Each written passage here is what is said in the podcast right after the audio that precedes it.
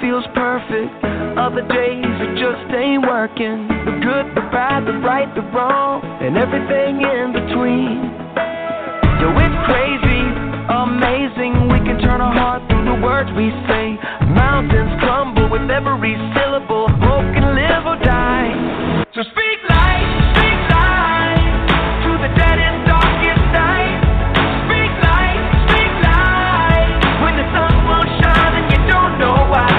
Look into the eyes of the broken hearted. Watch them come alive as soon as you speak hope. You speak love, you speak.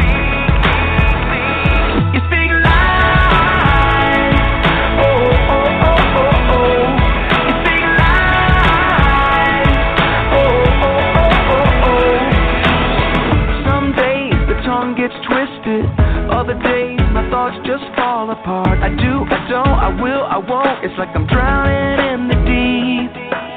Well, it's crazy to imagine words from my lips as the arms of compassion. Mountains crumble with every syllable. Hope can live or die. So speak life to the dead and darkest night. Speak life when the sun won't shine and you don't know why. Look into the eyes of the broken hearted. Watch them come alive as soon as you speak hope. You speak love, you speak. You speak life. Oh, oh, oh, oh, oh. You speak life. Oh, oh, oh, oh, oh. Lift your head a little higher. Spread the love like fire. Hope will fall like rain when you speak life with the words you say. Raise your thoughts a little higher. Use your words to inspire. Joy will fall like rain when you speak life with the things you say. Lift your head a little higher. Spread the love like fire.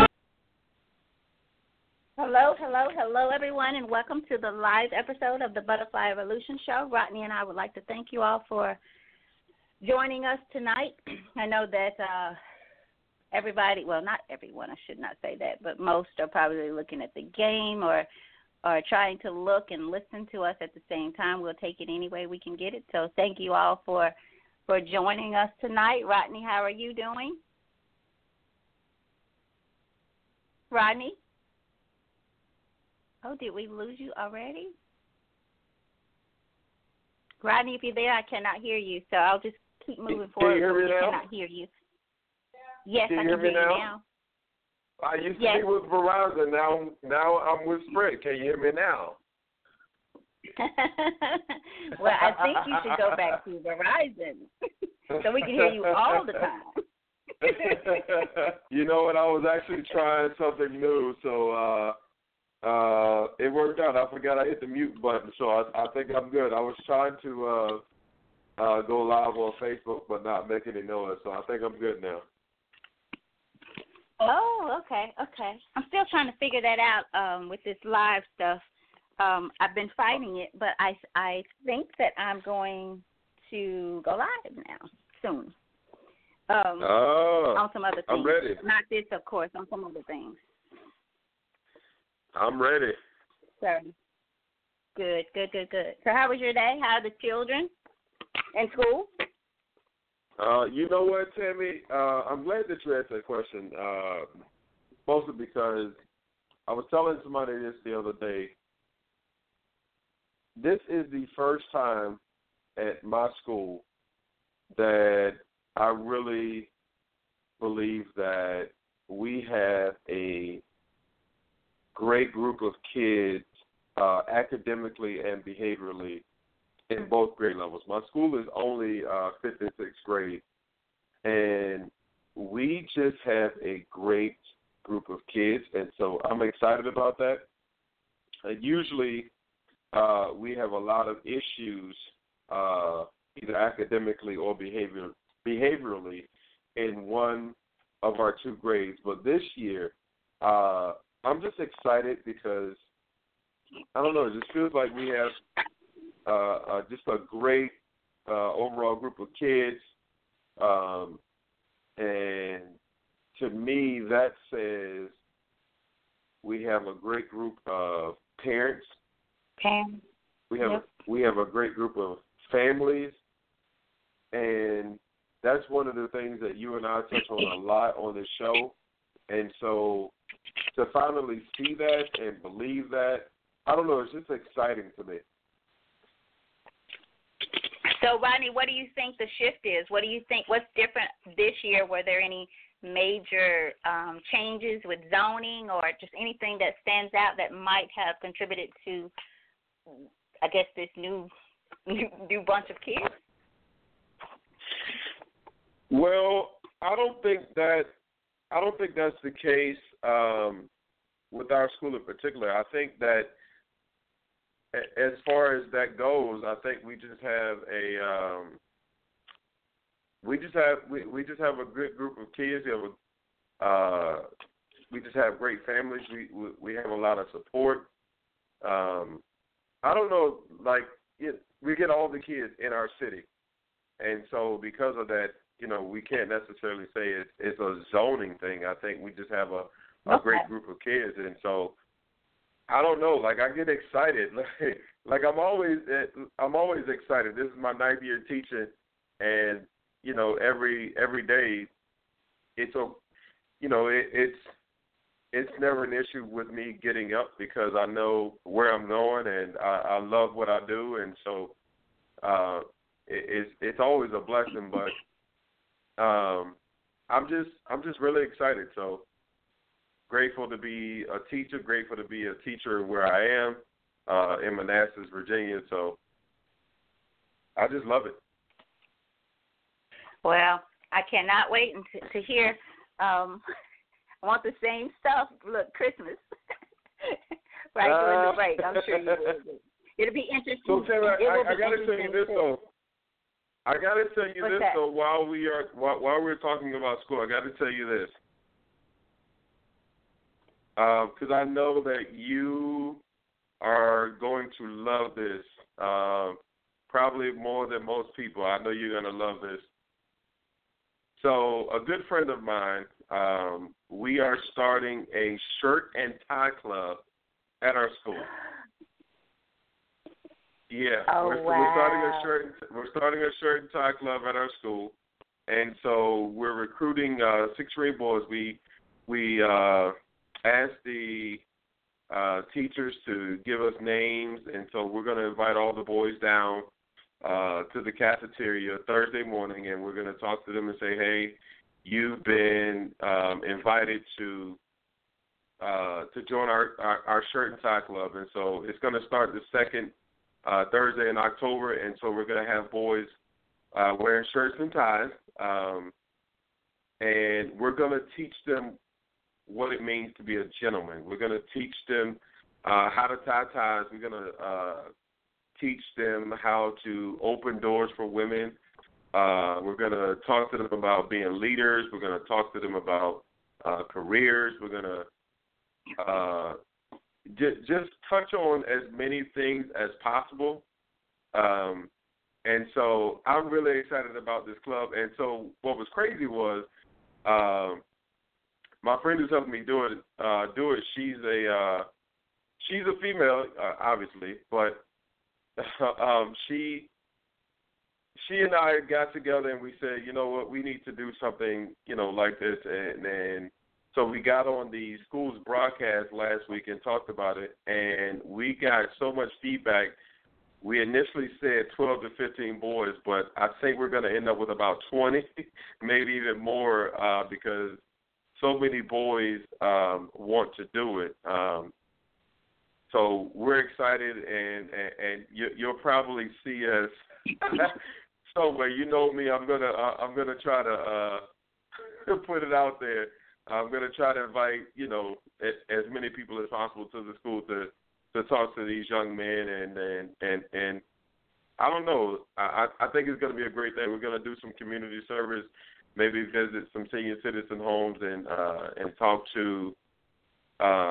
And have the boys read to some seniors and just give them an appreciation of life and get them thinking about the big picture and understanding that life is not just about what you have on or, what comes out of your mouth, but what are you doing to be a productive citizen? What are you doing to make your city or your state or your country a better place or even the world? And so we are really excited about this new club that we're starting at our school.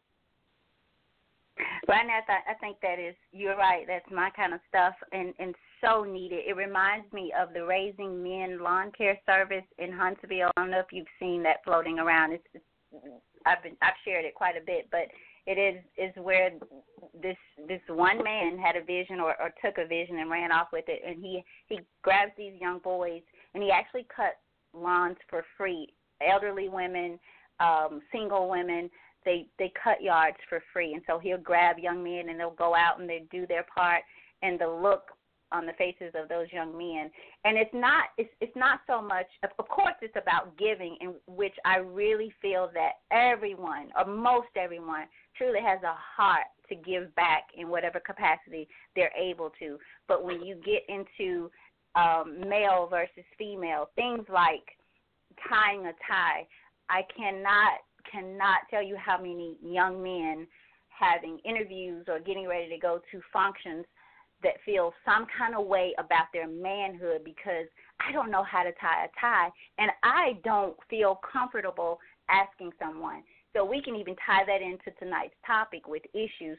This one thing that seems so small and irrelevant, really, in the eyes of some, will make a young man who is reaching manhood or going into manhood or going to college or have an interview or job interview, and they can't tie a tie, and they feel some kind of way about asking someone. So it's just, I mean, it's little things like that will make a huge difference later on in a person's life, so that they will not have these complexes, these issues that, again, seem so small and so irrelevant, but the world does not make it a pleasing place to say, listen, I have an issue here. I don't know how to do this. I have a problem with this. This bothers me, because what I think we do is we uphold the lies or the fakeness in people, or we want to get not the real you. I guess is a way to say it. Yeah. We don't want to know what your issues are, what you need help with. We say we don't, but then behind the scenes, when it comes out, then I think we're ready to talk about it. And so I was going to get into that tonight about, bringing stuff to the forefront and things like that. Again, it seems small and it seems like a just something that people may think is so irrelevant to life and a person's life growing up. But you have no idea the difference you'll make because so many young boys, a lot of them don't have a tie. So how are they going to learn? And then when it comes time to where they need one and they don't know how to do it, imagine an 18, 19-year-old, even with changing or checking the oil in a car, changing a tire, people really have issues when they find themselves at a place or an age in life where they are expected to know something that no one has ever introduced them to. And same mm-hmm. with women. So, and we don't realize what an issue or the issues it can cause in one's life, who is starting out fresh, who's looking at this huge world as a young man, but I don't know how to do things that society says a young man should know how to do. Imagine what that plants in the mind of a young man. And then again, we have so many men running around that won't teach them. And women, I mean, even if I think we try to do it as women, I don't think it's received the same. Man stuff is man stuff, some of it. So great job. But if you haven't heard about the Raising Men Lawn Care Service, look it up, because it is just an awesome thing that this young boy is doing. And again, they charge nothing for this service. So I like that. Shirt and tie club. So Rodney, will they have to wear shirt and tie just one Thursday out of the week or month, or how does that work? Oh, no. We are going to wear shirts and ties once a week. Once a week, we're going to put on shirts and ties. And so the boys will be wearing shirts and ties. But what is also good is that another colleague of mine has decided to start a girls club. And so we're looking forward to bringing the two clubs together. So they'll be wearing shirts and ties once a week. The boys will. But it's going to – we're really going to focus on the, I guess, behavior piece. We really want these boys to understand what it means to be a gentleman. And I know my colleague, Dina Hamad, is going to really get the girls going with what they're doing. And so I don't know. Like I'm just really excited. I like working with young people, as you know that. But I feel like my school is in a good place, and we're trying to do great things. So Mayfield is on the map, I guess. Well, hats off to you. Hats off to you. So keep us updated on that, and I guess let us know. If we can help, maybe somebody wants to donate some ties that they're not using, or, hey, maybe open up a P.O. box to where people just send you a tie every now and then. So, because I'm sure, kids will need them with wearing once a week. They want a variety of choices. Oh, absolutely. So and if people want to donate ties, if they want to donate shirts, our boys are they're 11 and 12 years old, so if people want to donate shirts and ties, that would be great. If people want to volunteer in any kind of way, if they have ideas or suggestions or, projects that they're working on, most definitely. I think it would be great. We serve a lot of Hispanic students. We serve a lot of free and reduced students in our city, and so I think this would be really good for them, and so we want to give them as many opportunities as possible, just to see. Hey, Rodney, what about? Have you thought about a tie? Have you thought about doing a tie and shirt drive, to where maybe one Saturday morning you just kind of tell the public about it and have people come by and they can bring their shirts, drop it off in the box, keep it moving. They can drive around, make it a drive-through, drop off a tie, drop off a shirt, or both. We have not thought about that, but you know what? That is a great idea. So we will definitely put that into action. I think that's a great idea. We could definitely stand some ties. And what I thought was great, Tammy, was when we did it on the broadcast, and so we have about 1,200 kids in our school and about 175 or so staff members. And when people the kids and the adults found out what we were doing, everyone immediately got excited. There were boys coming up to me in the cafeteria saying, you know what, I'm going to wear a tie. As soon as you start doing this, I'm going to wear a bow tie. It was just awesome to see how excited these boys got. And so,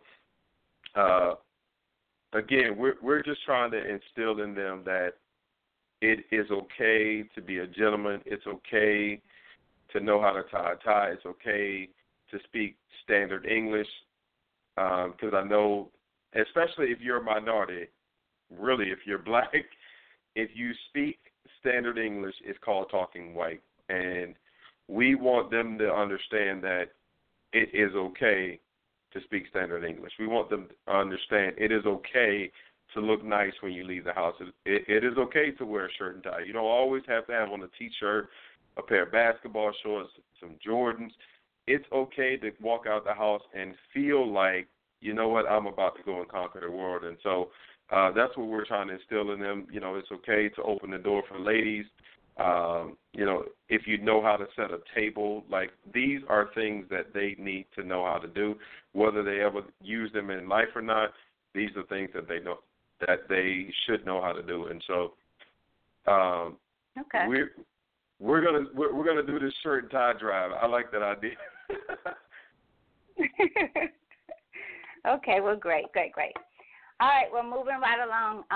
Just want to remind you all that the chat line is open. So for those of you who are registered followers and you want to listen online and be able to chat there with us, please do so. If you are not a registered follower and you'd like to be able to chat with us during the live show, just go and register as a follower of the show. It's quick, simple, and easy. You can actually do it using your Facebook profile and maybe even Twitter. I'm not sure, but I know you can do it using Facebook, or you can create a username and password that is not associated with your Facebook account.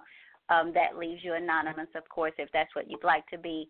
But that is a way of keeping up with us when the shows are posted and things like that. You're automatically notified. So if you have not and like to, please do so. Of course, you can always listen through the event page, which I did go ahead and do this week as well. And for some reason, Facebook was not tripping this week. They allowed me to invite, and so I did. If that changes, I don't know. If it will change, I don't know. But I'll continue to do it as long as they are cooperative with creating the event page. And, again, you can just click the link from there and listen directly. And you can interact with us there on Facebook as well. We'll be back and forth checking our messages and the event page as well. Also, you can listen by phone, 818-691-7406. 818-691-7406, and that is the best way if you want to comment or ask a question live. Basically, that's the only way for the live part. I've not shared this in quite a while, Rodney, and I don't remember if I've shared it since we've been doing this together, but we're also available on iTunes, so you can just enter in the Google search or your engine search, iTunes, Butterfly Evolution, and you can listen to any of the archive shows there, download them however you want to do it, but we're also there as well, and of course on Twitter. So if you are not able to or you want to share the show after the show with someone, please just, direct them to either of those, and of course the butterflyevolution.org or the blogtalkradio.com/butterflyevolution, or just Google Butterfly Evolution, and we come up there. So tonight's topic, of course, is for those of you who have not had an opportunity to read or look at any of the postings that we posted about the show tonight. The topic for tonight's show is your unresolved issues may be the issue. So we're basically talking about the issues that we have, that we carry on, that we live our life from, that becomes our foundation for living in a sense. So this topic came about as I was getting myself motivated, or in my zone of being motivated, I guess. And I was looking actually at Soulful Sunday, which has become one of my favorite, I guess, shows to listen or to look at. And as I listened to the show Sunday, they were talking about, well, one of the speakers actually just spoke about, our unresolved issues that we have and how it affects our walk, our life.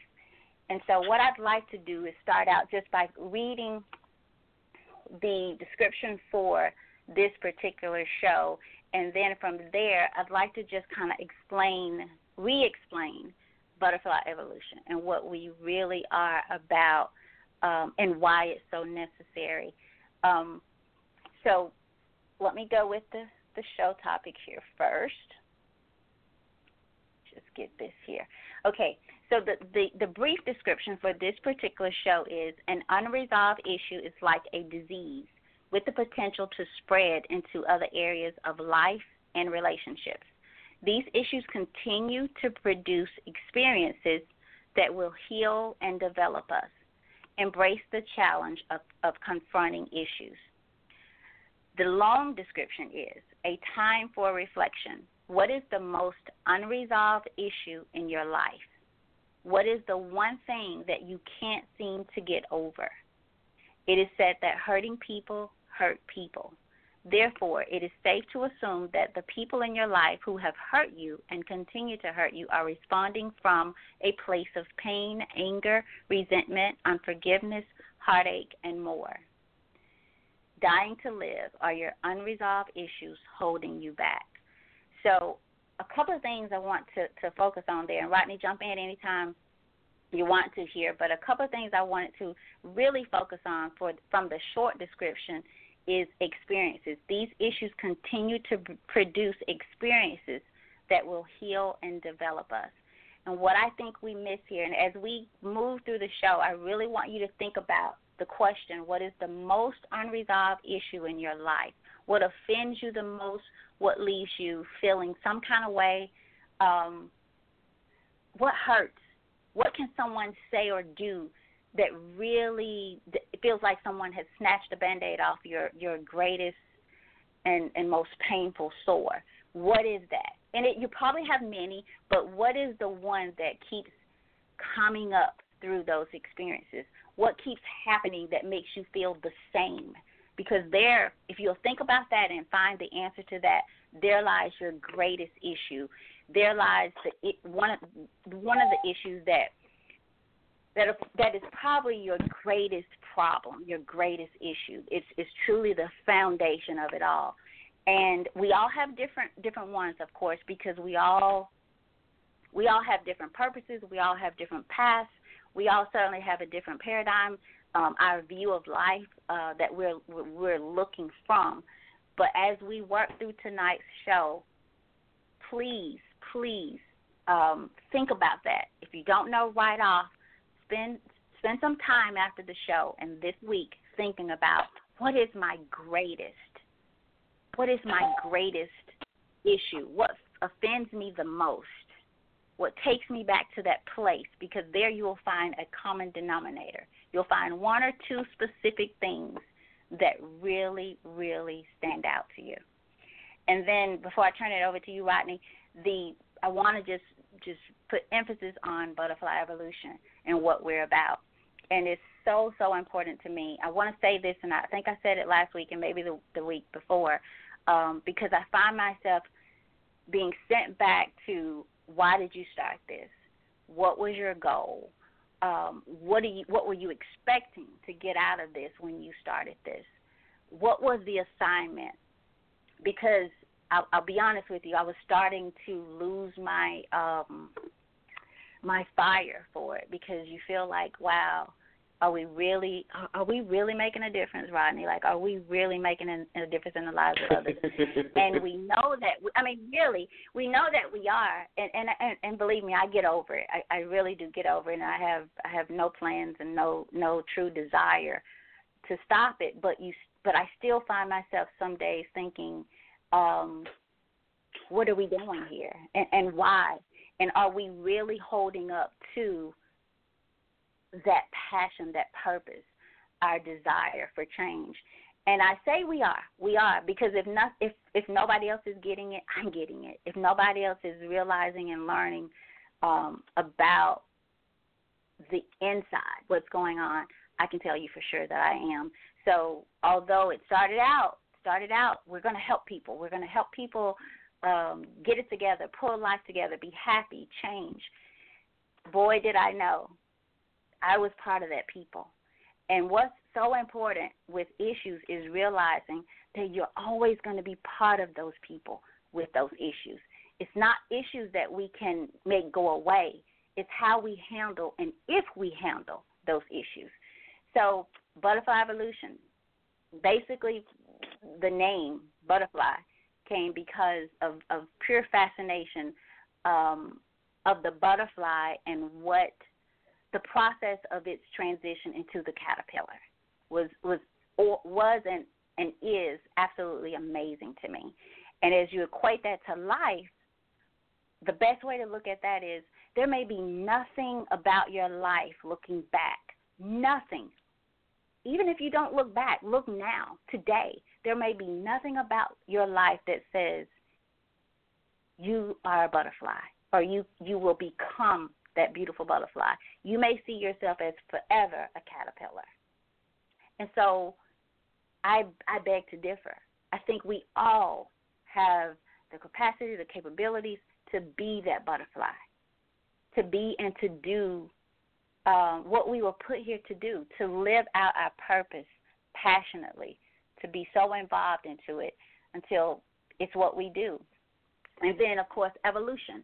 Evolution basically means, and I know, Ronnie, we've gotten some, I don't know if you've ever seen any of this, but I know some people are truly, I guess, I wouldn't say in awe about the name, but they don't really understand what evolution is. We have people that if you get to talking about nature or the importance of nature with growing spiritually and being connected, then people think, oh, you must not believe in God or you're some type of crazy person.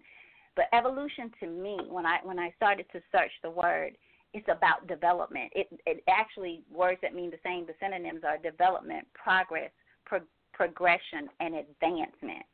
So once you become that butterfly, then you are expected, my opinion, to develop, to progress, to advance, to become the better version of you. And in order to do that, we must be willing to deal with issues. We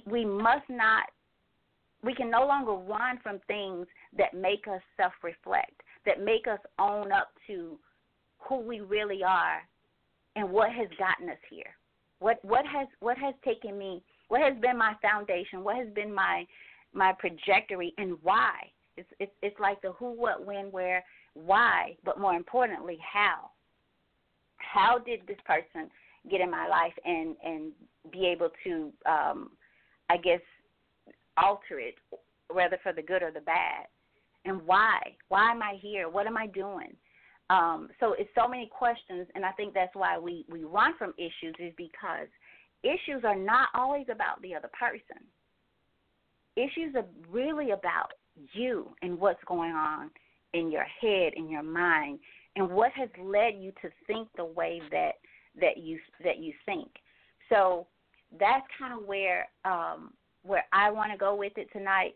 Again, it's coming back to you. It's coming back to self-reflection, self-awareness, being conscious of what's going on in your life, because again, you cannot take away issues. You cannot remove issues from your life. There's always going to be something to deal with.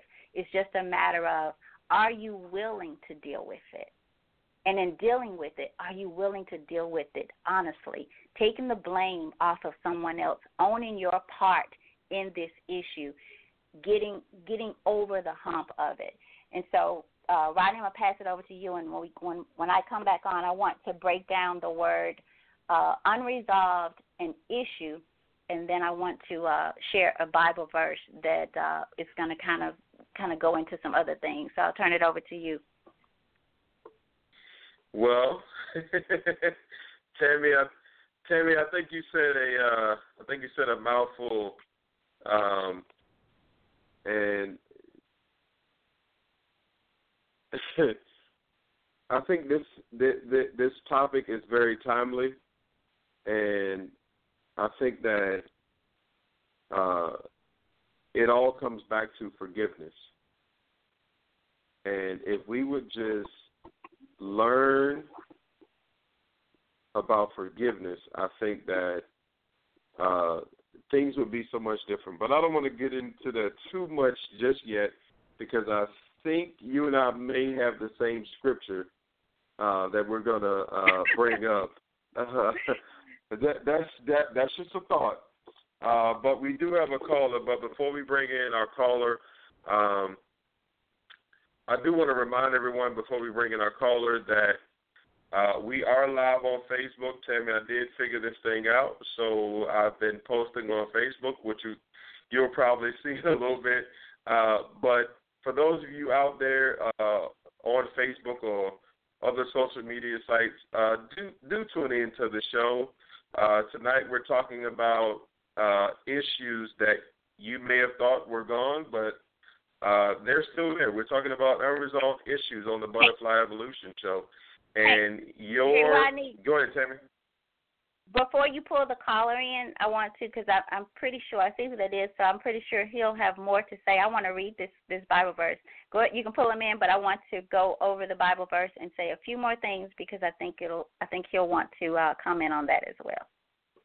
I got you. I'll make sure I turn it back over to you. But I do want to let you guys know who are listening on Facebook, I do want to let you guys know the number to dial in is 818-691-7406. You can also listen live by just following the link that we provided on Facebook. But we want you to tune into the show because your answer, your deliverance may be in tonight's topic. I'm going to say it again. Unresolved issues, I think, go back to unforgiveness. But that's just where I stand on this topic. But before we get into the scripture, before we get into the caller, and caller, we are going to pull you in. We got you. And Tammy, I confirmed who I believe it was on Facebook. So he's patiently waiting, but Tammy's going to read the scripture, and we want you guys to join the conversation. Don't just sit back. We know that you are watching the Steelers beat the Redskins 24-16, but it's going to be a classic finish to the football game. But you don't want to miss this show. We love you guys. Stay with us. Tammy, go ahead, and then we're going to pull in our caller. Well, Ronnie, you're right about the forgiveness, and I think the first. We overlook this part. Again, it comes back to self. We overlook forgiving self. We put so much emphasis outside the world, and we feel like we want people to forgive us if we ever own up to we did something wrong. Secondly, we really don't forgive easily. And again, I feel that is because of issues that we have not dealt with. But the best person to forgive, and it starts with, is you. You have to forgive yourself for any part that you've played in your getting to where you are and having the issues that you have. Again, because we cannot continue to blame people for how we feel. The choice is ours. We allow people in. We allow things in. Now, what's your attitude about that? How are you going to address it? Will you address it? So you're right. Forgiveness is one of the first things we have to do, but also the first person we have to forgive is ourselves for whatever. You own whatever that is. But I wanted to just kind of break down unresolved, and then issue. And is it as simple as this sounds, but I feel we use words or we hear words and we just assume that we totally understand the importance or non-importance of it in our lives and what it does to us. And as we know and we said here, words have power in our lives. Words are the starting point. It is the engine, one of the engines to our lives. So unresolved, words that mean the same, unsettled, unanswered, clear. And as it relates to a person, it's being uncertain about what to think or what to do. So think about that. Unresolved issues, it leaves one uncertain about what to think or what to do. And as Rodney said about forgiveness, how can you forgive a person if you don't know what to think about or what to do about, or if you don't really understand what you are to forgive and why. So that is, again, unresolved, unsettled, unanswered, and unclear. Issue. And the topic is unresolved issues may be the issue or your issue. Words that mean the same as issue, problem, concern, dispute. So think about that. And think about when you put those together, this is what came to mind for me. When you put unresolved and an issue together, unresolved issues, you think about banking. And I use this because we all love our money. We want our money to work for us. But if you have a pending, and that's basically what this is when you have unresolved issues, it's like a pending transaction. Say you know you have X amount of dollars in the bank, but you've written a check for half of that. But every time you check your bank account, it just says pending, pending, pending. You never know when they're going to take it out. You never know. But as soon as you decide, well, they're not going to take it out, I'm going to go ahead and spend it, and they take it out. now you have an issue. You have a banking issue, a financial issue. That's what happens with our issues in life. We just keep letting these things run through, pending your forgiveness, as Rodney said, pending you're doing something about this. You're fixing this, not me. It's always pending. And when something shows up, so when they pull that money out, when someone pulls from you something you don't have to give because you're depleted in that area, you have an issue. And the cycle starts over and over and over again. Because what you're going to have to do in the banking transaction, you have to deposit something now. You have to deposit some money to take care of that. Well, oftentimes we feel like we have nothing else to deposit. I'm depleted in this area of unforgiveness. I'm depleted in this area of anger because people keep making me angry. People keep making me feel some kind of way. So we're waiting for someone else to resolve our issues. Now, and I'm going to read the verse and I'm going to turn it over to the phone line. This is Romans 12:2. So right now, I don't know if that's the one you had. It's a little off, but the reason I picked this one, because we're talking about issues, and I believe the other thing to issues is being transformed by the renewing of your mind. But as I went back to this verse, and of course I started at the beginning, not with just two, because we so often go to just the part of be ye transformed by the renewing of your mind, that ye may prove what is good and acceptable in the perfect will of God. But let's see what happens or what we're told before that. And it goes this way. I beseech you, therefore, brethren, by the mercies of God, that you present your bodies a living sacrifice, holy, acceptable unto God, which is your reasonable service. Now, that's the King James Version. I want to read the International Version. Therefore, I urge you, brothers and sisters, in view of God's mercy, to offer your bodies a living sacrifice, holy and pleasing to God. This is your true and proper worship.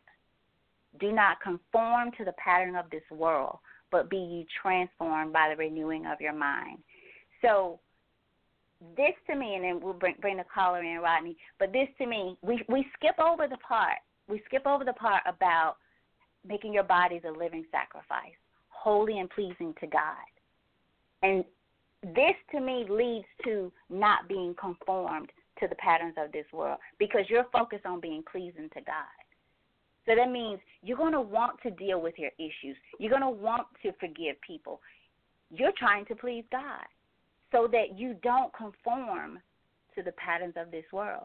So that there is a need because it says, but be ye transformed by the renewing of your mind. Well, how can you renew your mind if you never really want to deal with your issues? If you don't want to deal with them, you're somehow disowning them. And now they're showing up in your life, in your relationships, even the relationship that you have with God. So I just felt so particular how it's like we want the meal, but we don't want to cook. We want the meal, but we don't want to go to the grocery store to get the items that we need to cook for that meal. We want the happy marriage with the white picket fence, but we don't want to study what will it take to be happy in a marriage. What will it take to do my part in this? What is my part? We just want the afterwards. So we want the transformed mind, but we don't want to submit our bodies. And so I know that's a bit far-fetched out there, but the goal here is to get you to look at this outside of just plain old issues. I'm mad at you, you mad at me, you didn't do this, now I have an issue, you fix it. That's not the way it happens. And we got to stop letting the world tell us how, when, what, where, and why. Because, again, everybody's coming from a different place. This world certainly is coming from a different place. That's why the word says don't conform to the patterns of it. And you've heard Rodney and I say here, we're not conformed anymore. We're addicted. We own the patterns of this world. So, okay, Rodney, go ahead, pull our caller in. Did we lose you, Rodney? Okay, maybe we did. Well, caller, we're pulling you in from 404-1037. Caller, you're on the air with us. I'm back, by the way. Go ahead, Bo. Bo, are you there? Did we lose Bo, too? Are we here? Can you hear me? A little bit. There's a little bit of static in the background. Can you hear me now? Good, Bo. Hello. Hey, how you doing, Rodney? How you doing, Tammy? Hey, we're good, man. How are you? Hey, I'm blessed. Ah, wow. I want to pose a question to both of you, Rodney, and I want to pose the question to you, Tammy. And the question is, he said, how do my unresolved issues become an issue? My question that I pose to both of you before I start talking is, when you're 8 or 9 years old, how do you know that you have an issue? You understand what I'm saying? And when after I get to talking, I want you both to give me your insight on, you know, being 8 or 9 years old, not knowing that you have an issue. Now, this subject that you guys are talking about tonight, it rings home at me because I have a real problem stemming from that. I had a real problem stemming from that. And I want you guys to go with me, you know, back in my mind, as I go back in my mind, to, you know, to talk about, you know, my childhood and what happened to me. And I'm going to make this as quick as I can be because it does have relevancy to everything that you're talking about tonight. Today, I celebrated, you know, on the 12th, my 47th birthday. You know, and I'm glad that God allowed me to see that. But I want to go back to when I was 8 or 9 years old, and I was just a little fat kid. So my mother and father, you know, to me, they didn't really see me as, you know, useful. You know what I mean? Because I was big, I was lazy, and you know, he was athletic, played football. You know what I mean? Raced bicycles.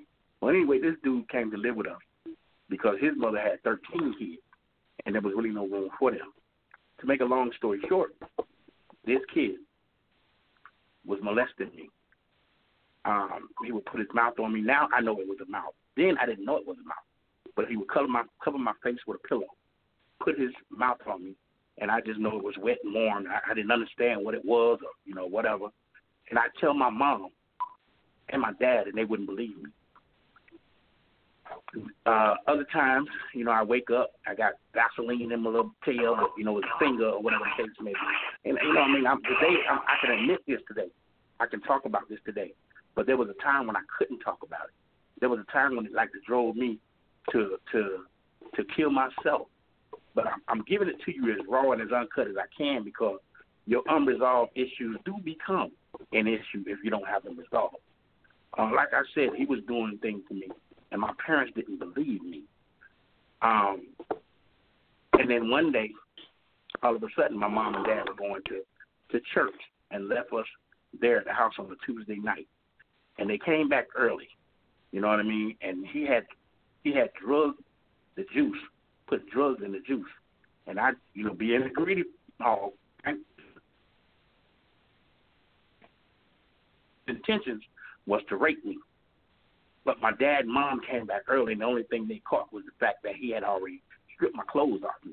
So they called the paramedics, and the paramedics came to our house. They told my mom and dad that I hadn't been penetrated, but I was oiled up. So my dad jumped on the boy, and he went away. About 3 to 4 months later, they let him back in my home. So I ran away, and I went to stay with my dad's sister. You know what I mean? And I just didn't understand how could you let somebody back in my home who had done this to me. And in my mind's eye, I knew I wasn't gay. I knew I wasn't supposed to be with the dude. So I started to rebel in my mind to prove that I was a man, to prove that I was going to be a man, and I made a vow to never hurt a kid. That was going on in my mind psychologically, not even knowing that I had a problem. Not knowing that this train of thought was going to become a problem. So growing up, whenever something was if it had, I was just man. I got into Bo. Hey Bo, we are getting like a little bit of what you're saying, and I want to make sure we get it all. You're going in and out a little bit, so I want to make sure we really get this. So for the most part, we can hear you, but every now and then we lose you a little. Okay, can you hear me now? We can hear you now. Okay. Now, as I was saying, now can you hear me? Can you hear me? Hear you. Okay, yeah. As I was saying, as I grew up, I didn't realize, you know what I mean, the effect that it had on me, you know, the molestation thing and, you know, him assaulting me like that. I didn't realize it had an impact on my life, you know, until I became, you know, older, became an adult. But growing up, 13, 14, 15 years old, I developed a mind frame. My mind frame was if I could get into trouble, I got into trouble because that's what real black men did. My word was niggas back then. Real niggas got in trouble. Real niggas went to jail. Real niggas went to prison. And that was my concept. My concept was I had to do these things to prove that I was a man, that I wasn't going to be a fag, that I wasn't going to be gay, and I wasn't soft. So if it was any trouble to get into, Tammy, Rodney, I got into it. You know what I mean? If it was robbing the next dude, I robbed. Doing drugs, I did drugs. If it was going to school, robbing folks at school, I did those things. You know what I mean? I did. But at the same time. Hey, Tammy. Hey, Bo, we're losing you again. Yeah, did you want to jump in here? Because we keep losing Bo. Yeah, go ahead and jump in, Tammy. Because, because I think we got the gist of it, Bo, and thank you for sharing. A couple of things come to mind, and I'll go back to what Rodney said with forgiveness, and I'm going to bring it back to what I said. Forgive yourself first. And as crazy as that sounds, because some people probably thinking, why in the hell does he have to forgive himself? And the reason I say that because somewhere in your mind, somewhere, there is something. It may not have registered with you at this point in life, but if nothing but for the reaction to what happened to you, your reaction to, and with all rights, you had the right to react. But this is where we have to take ownership when we get to a point in life where, because you said you would not talk about it. We also must understand why we don't talk about things. Again, because society doesn't allow or give us permission to deal with issues, to deal with truth. Even the Bible, in some way, shape, form, and fashion, I believe, this is Tammy speaking, that we've allowed the Bible to keep us in bondage when it was really given to us to set us free. Because, and I'm gonna go now to your parents. You gotta realize and own, and this is where we really start to avoid truth and dealing with issues when it comes to parents. Your parents failed you, and that's a hard pill to swallow. Your parents failed you. The greatest tragedy, and I wish I could remember who said this. And it doesn't really matter, but I didn't say it, but I heard this. The greatest tragedy in tragedy is pretending that tragedy didn't happen. All the while looking your tragedy in the face. Oh, I can't even imagine. Well, I take that back because I can. I can't imagine from your perspective, but I can from my own perspective. Your tragedy happened at the hand of your parents, and then they let this man back in, and now you got to pretend to love, honor, and respect people who were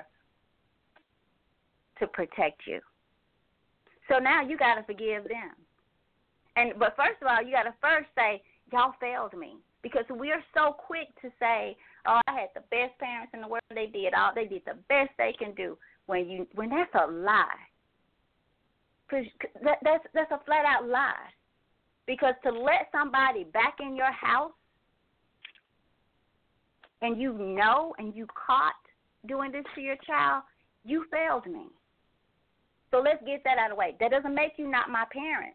That doesn't make me not love you. but you failed me. And if nothing else, can you say I'm sorry and how can I right this wrong? Whereas people don't want to do that because they don't want to deal with issues that says you have an issue, you have a problem, you did something wrong here, you need to make this right. We're so busy saying you fix it because I did nothing wrong. You deal with it because I did nothing wrong. So that's the first two things, or if you want to count it as one, forgiveness. Forgive yourself and forgive your parents. Forgive your parents after if it's possible. And if it's no longer possible, as crazy as this may sound to some as well, but I say it can sound crazy to you, but if it helps heal my soul, then I'm going to try it. I'm going to do it. If you're not able to tell your parents how you feel at this point, then write a letter. What you do with the letter, you mail it, don't mail it. If you're not able to give it to them, you can't. You just can't. But journaling, writing, putting your thoughts out, and then dealing with those thoughts is major. Society will probably say, men don't write out their problems. That's not what men do. Stop. Let's look at society. What society is telling people, is it working? Look at us as a people, as a whole, the issues that we deal with. People take medicine to get up. People take medicine to stay up. And people take medicine to go to sleep in today's society. So you got to figure out what works for you.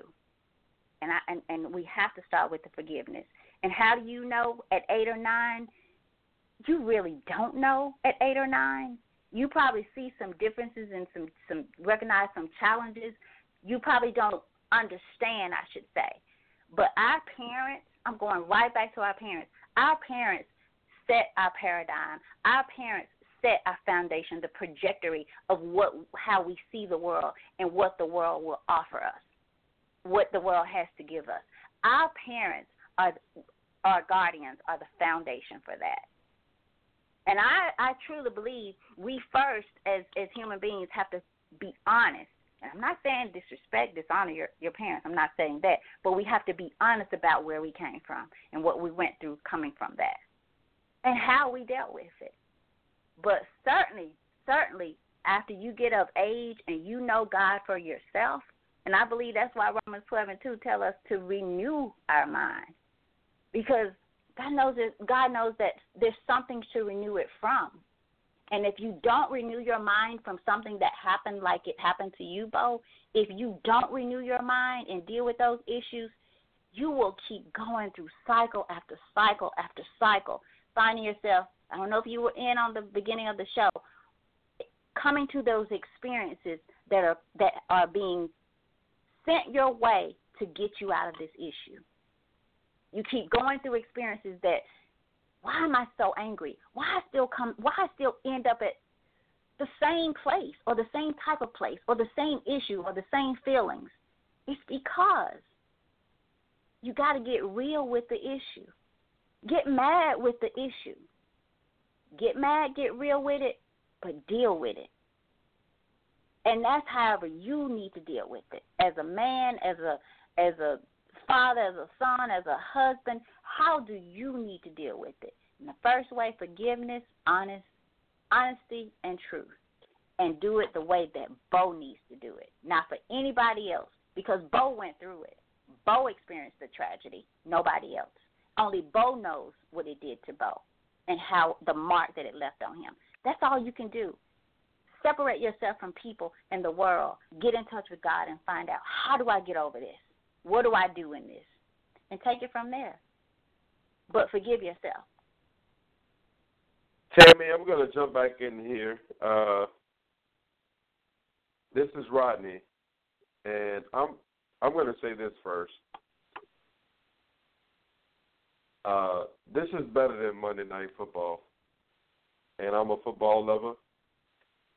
But these are the conversations that we need to be having, because we as a people need to understand that until we heal individually, we cannot help a group. Until we as individuals, we can't help a nation.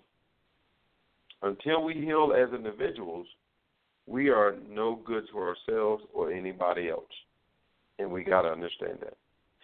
I'm going to go back to something that you said, something that stuck with me, and that was the greatest tragedy is not understanding or not knowing that a tragedy ever happened.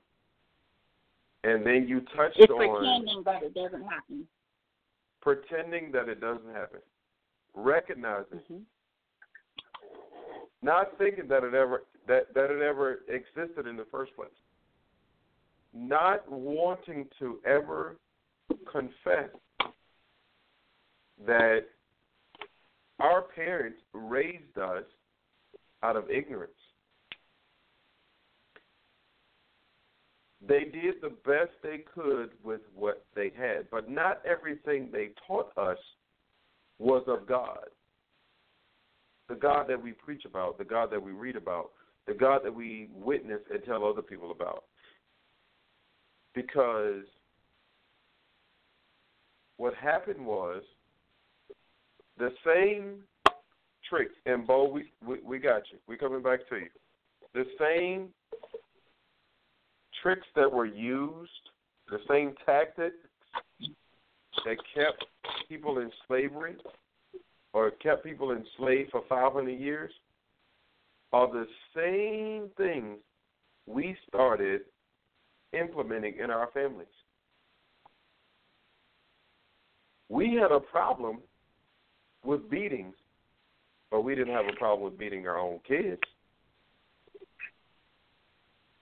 We had a problem with the Bible being taken and manipulated or used to manipulate us, but now we do the same thing.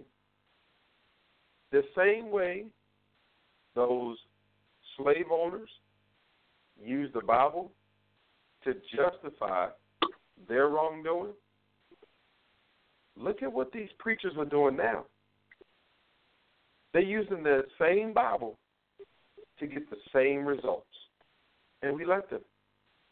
We are so afraid to go against the grain, we would rather be ignorant. We would rather not get educated. We would rather just accept things that we don't even feel comfortable about. These unresolved issues, they come from everywhere. We are messed up on the inside and trying to fix everything on the outside. We haven't gotten our own hearts right, yet we're going to preach to somebody. We've had failed relationship after failed relationship after failed relationship, and guess what our number one goal is? To help somebody find their soulmate. We can't keep a job, but we're going to tell you how to save $1. We do things backwards. And the primary reason, I think, Tammy, goes back to what you read, Romans 12:2. The Bible said, be not conformed. Guess what we did? We conformed. It said, be not conformed to this world, but be ye transformed by the renewing of your mind. But we conform to this world. We have never transformed. And our minds have not been renewed because we believe everything that we're told. And see, when you point scriptures out to people that go against what they've been told, they get real scared. When people tell me, Tammy, when they say nobody's perfect, I always say to them, well, read James 3:2. Tell me what it says. And there are a few other scriptures that talk about perfection. And then they want to, give me these long explanations. Don't give me no explanation. The Bible says you can be perfect. The Bible says be perfect. That's what the Bible says. So why are you trying to explain to me why I cannot be perfect, but then preaching to me from the same Bible that says that I can? But see, the problem is we're going off of what the world says. The world says nobody's perfect. So the church says nobody's perfect. So when somebody points out scriptures that says be perfect or you can be perfect, they don't want to hear it. And then people don't want to believe that there are scriptures that say God does not love everybody. There are scriptures that say that. It says the Lord hateth, and it talks about a certain type of people. But people don't want to believe that. We have a lot of unresolved issues, Tim, and I'm going to say they all start in our hearts.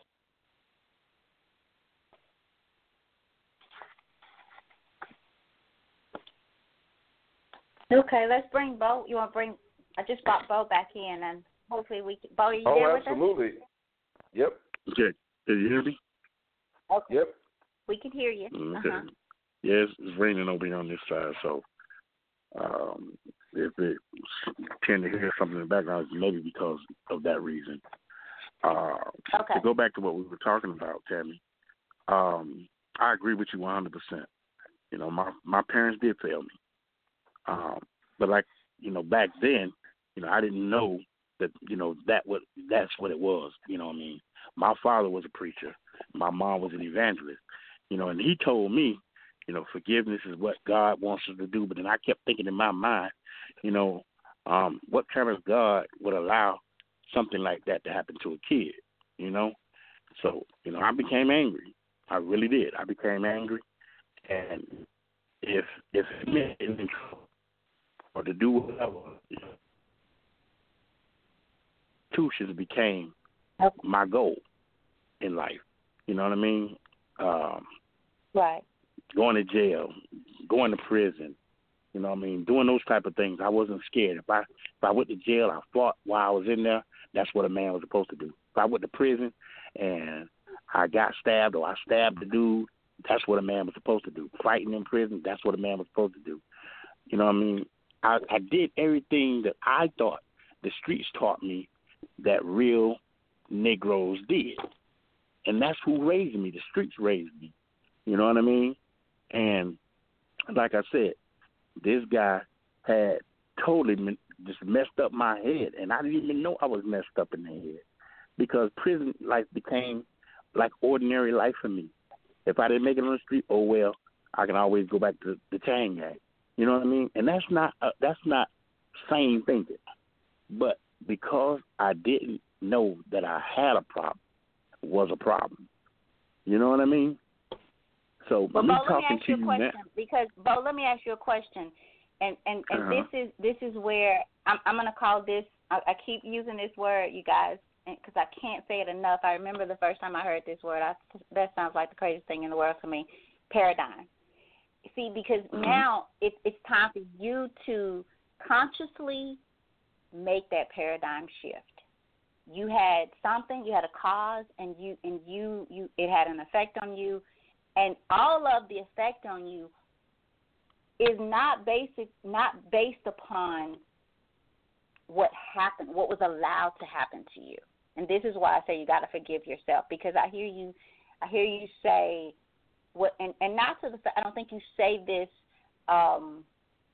in the sense of I think you say it to just show what it did to you and where you come from. But subconsciously, right. When you say, you know, I did this because this is what I thought this is what Negroes did, or this is what men did, and I was okay with going back. But see, now Bo is a man. Bo knows God right. for himself. God has right. shown himself to Bo.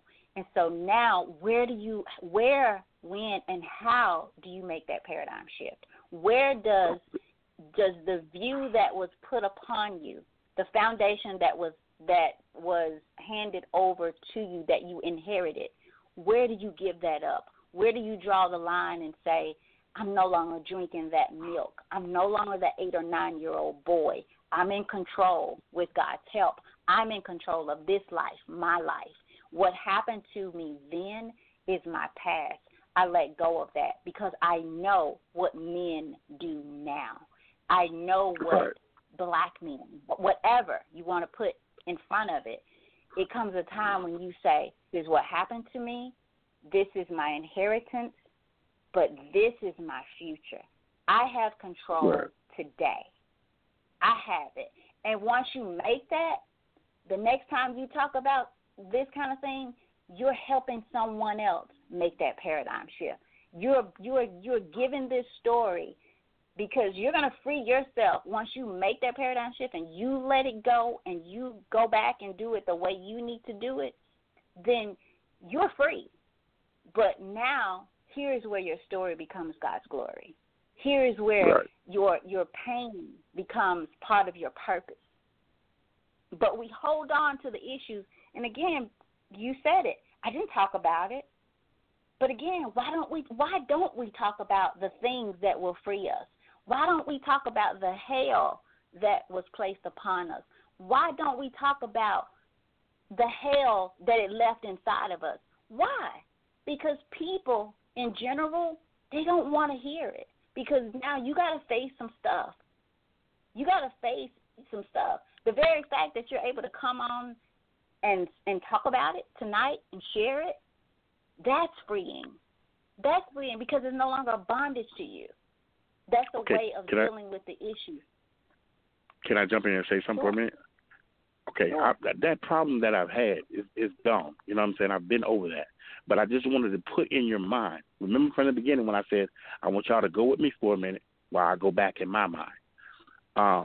That paradigm shift that you're talking about, it came let me just go back a minute.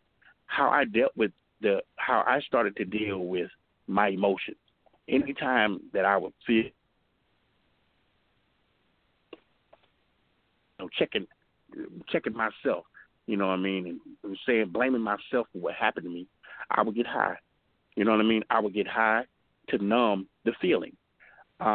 What stopped it all was Tasha. Tasha was the one who helped me overcome that fear. You know what I mean? She helped me overcome the drug addiction and to go into God's calling. I had blamed the dude for so long. I had given him credit over my life. I had given him so much. And one day I walked up on him and I stuck a shotgun in his mouth. And I was crying. He was at some girl house. And my family ran down there and it was like, what's going on? And I began to tell him what he did to me. And I asked him, why did he do me like that when I loved him like a brother? And two things kept me from pulling the trigger. One was he admitted that his brothers had did him like that. And then he said, I thought that's what normal people did. You know what I mean? That's what kept me from ruining my life for the rest of my life, is because he told me something that I wasn't even expecting. If he'd have said something else, we wouldn't be having this conversation, because I'd probably be in prison for the rest of my life, because I would have pulled the trigger. But I said that to say this. Even after that was done, I turned to drugs to suppress the feelings every time they arose. I would turn to drugs and I would hide from people. I would hide for days. And that problem became my personal problem. And when people asked me, what's wrong? Why are you doing this? Why are you doing that? I wouldn't tell them because I was ashamed of that part. You know what I mean? Today I can talk about it because God healed me from it.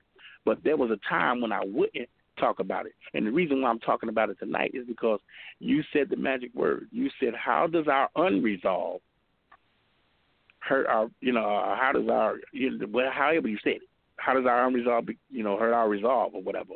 Whichever, I may be wrong or how I said that, but I'm just thinking that how my past manipulated my future to the point to where I was going down a hill, full speed, no brakes, until I met Tasha.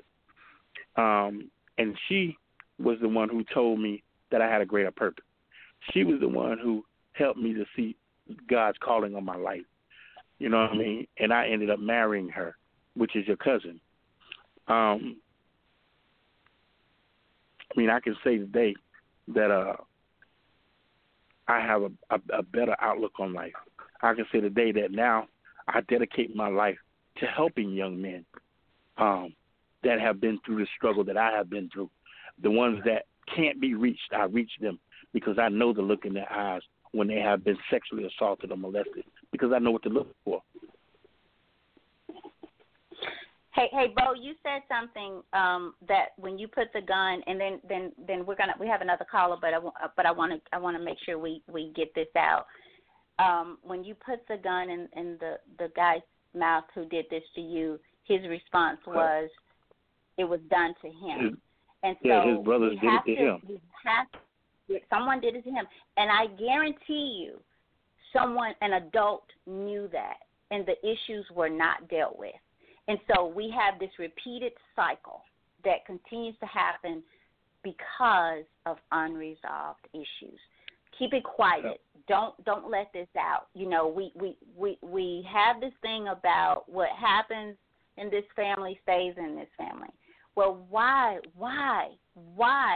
When we know that it is going to stop someone's life, and that's exactly what it does. It stops the life of the person that it is done to, and so we just keep repeating the cycle of unresolved issues. We don't talk about it. We continue to place the blame. We're always looking for someone else to fix it. When people, you just got to take control of your life and fix it. You have to take control and own you. Do what's best for you. Own you. Speak your truth. Live your truth.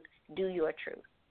And Bo, the testimony, you must tell it, because I cannot tell you people how many of our young boys and girls have been molested. Cannot tell you the number of I can speak for young girls more than I can boys, because that's my passion. But I cannot tell you how many fathers, the little girls that you leave behind for another man to take care of, I cannot tell you how much danger you're putting them in. No words can tell you. When you sit in a room full of young girls, and more than half of them have been molested, and there's no father in sight. And if he is in sight, he's rarely there. So again, you keep letting these cycles go on and go on and go on because of your unresolved issues. So it's not just about you. It's about your offspring. It's about the children that you bring into this world. That because of your issues, you don't even know how to parent. You don't know where to begin or what to do. That's how your unresolved issues become your issues or the issue. That's how. Tammy and Bo, this is Rodney. I'm going to hop in here for just a second. My former pastor, I think he had a good take on it, and what he said was, if you don't forgive people who hurt you or do you wrong, you've now lost twice. And his point was, they got you the first time when they hurt you. Regardless of what they did, broke your heart, kidnapped you, molested you, raped you, anything. You know, you caught them cheating in a relationship, they left you for another man, another woman, whatever it is, when that happened, they got you the first time. But when the dust settles and you're still holding on to that thing, they've now got you a second time. Because not only did you get hurt by their actions, but now you are hurt because your inability to forgive them. So now you've lost twice. And he finished it by saying, the people you are hurt with, or mad with, angry with, upset with, can't forgive, they most likely don't know that you are hurting. But more importantly, they don't even care. And I feel like that is the case in a lot of these situations. We have unresolved issues with people who have hurt us. They've let it go, or they've dismissed it, and yet we are still holding on to it. And until we are honest with ourselves, because we have to be honest with ourselves. We have to recognize that in life, good things are going to happen to us, but so are bad things. People are going to be fair with us, but people are also going to be unfair with us. People are going to tell us the truth, but then they're going to lie too. People are going to smile in our face and talk about us behind our back. We know these things. We've heard them a million times. But it's not so much what you do. It's how you respond and react to what has been done to you.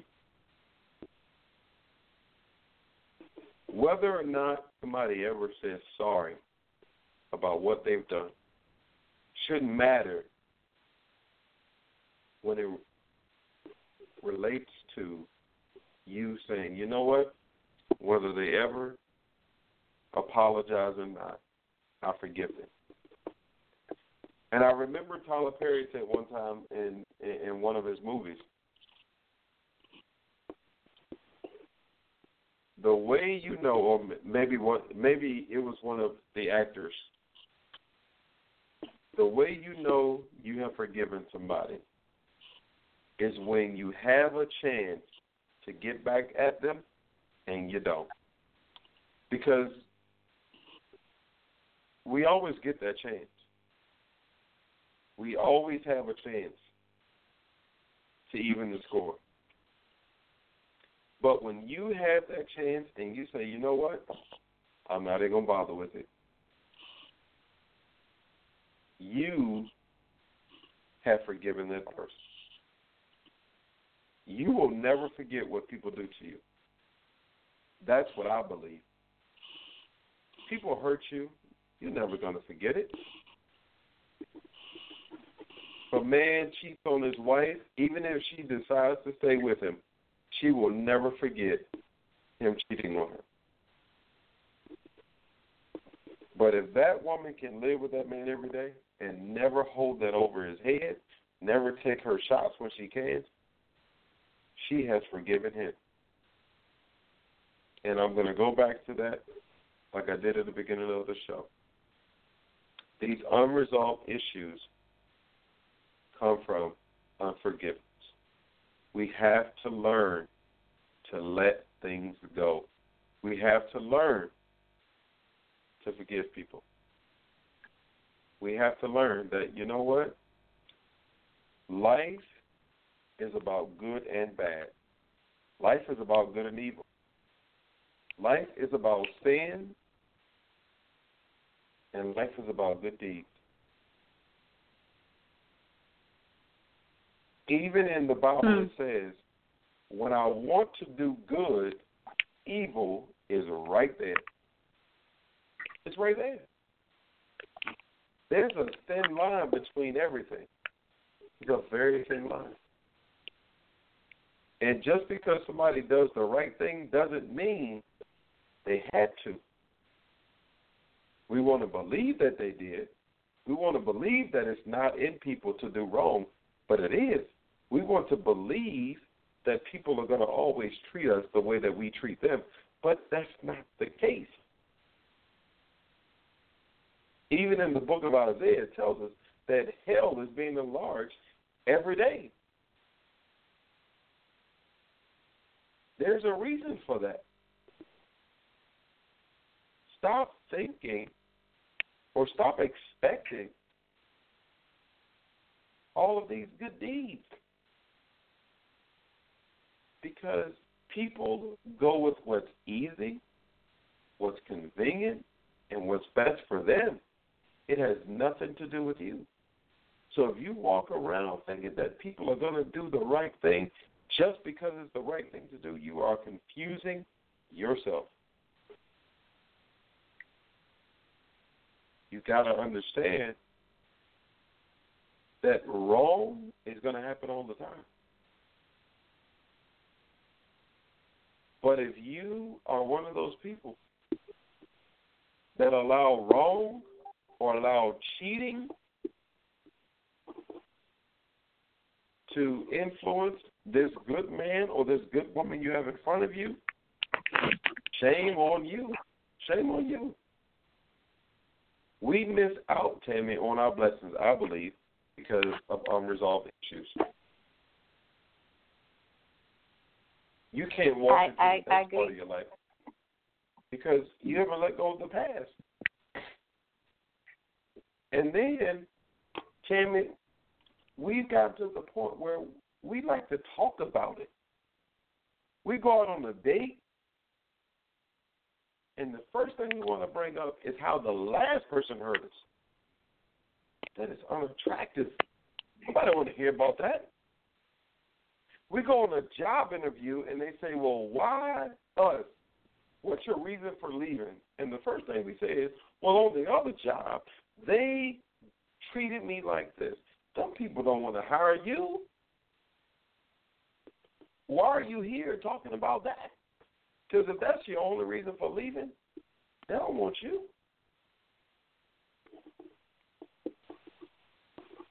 Your new spouse doesn't want to feel like you're only there because the last person did you wrong. They want to know that you're there because you love them. They don't want to know that you're there because they don't believe that you'll cheat. They don't believe that you'll hit on them.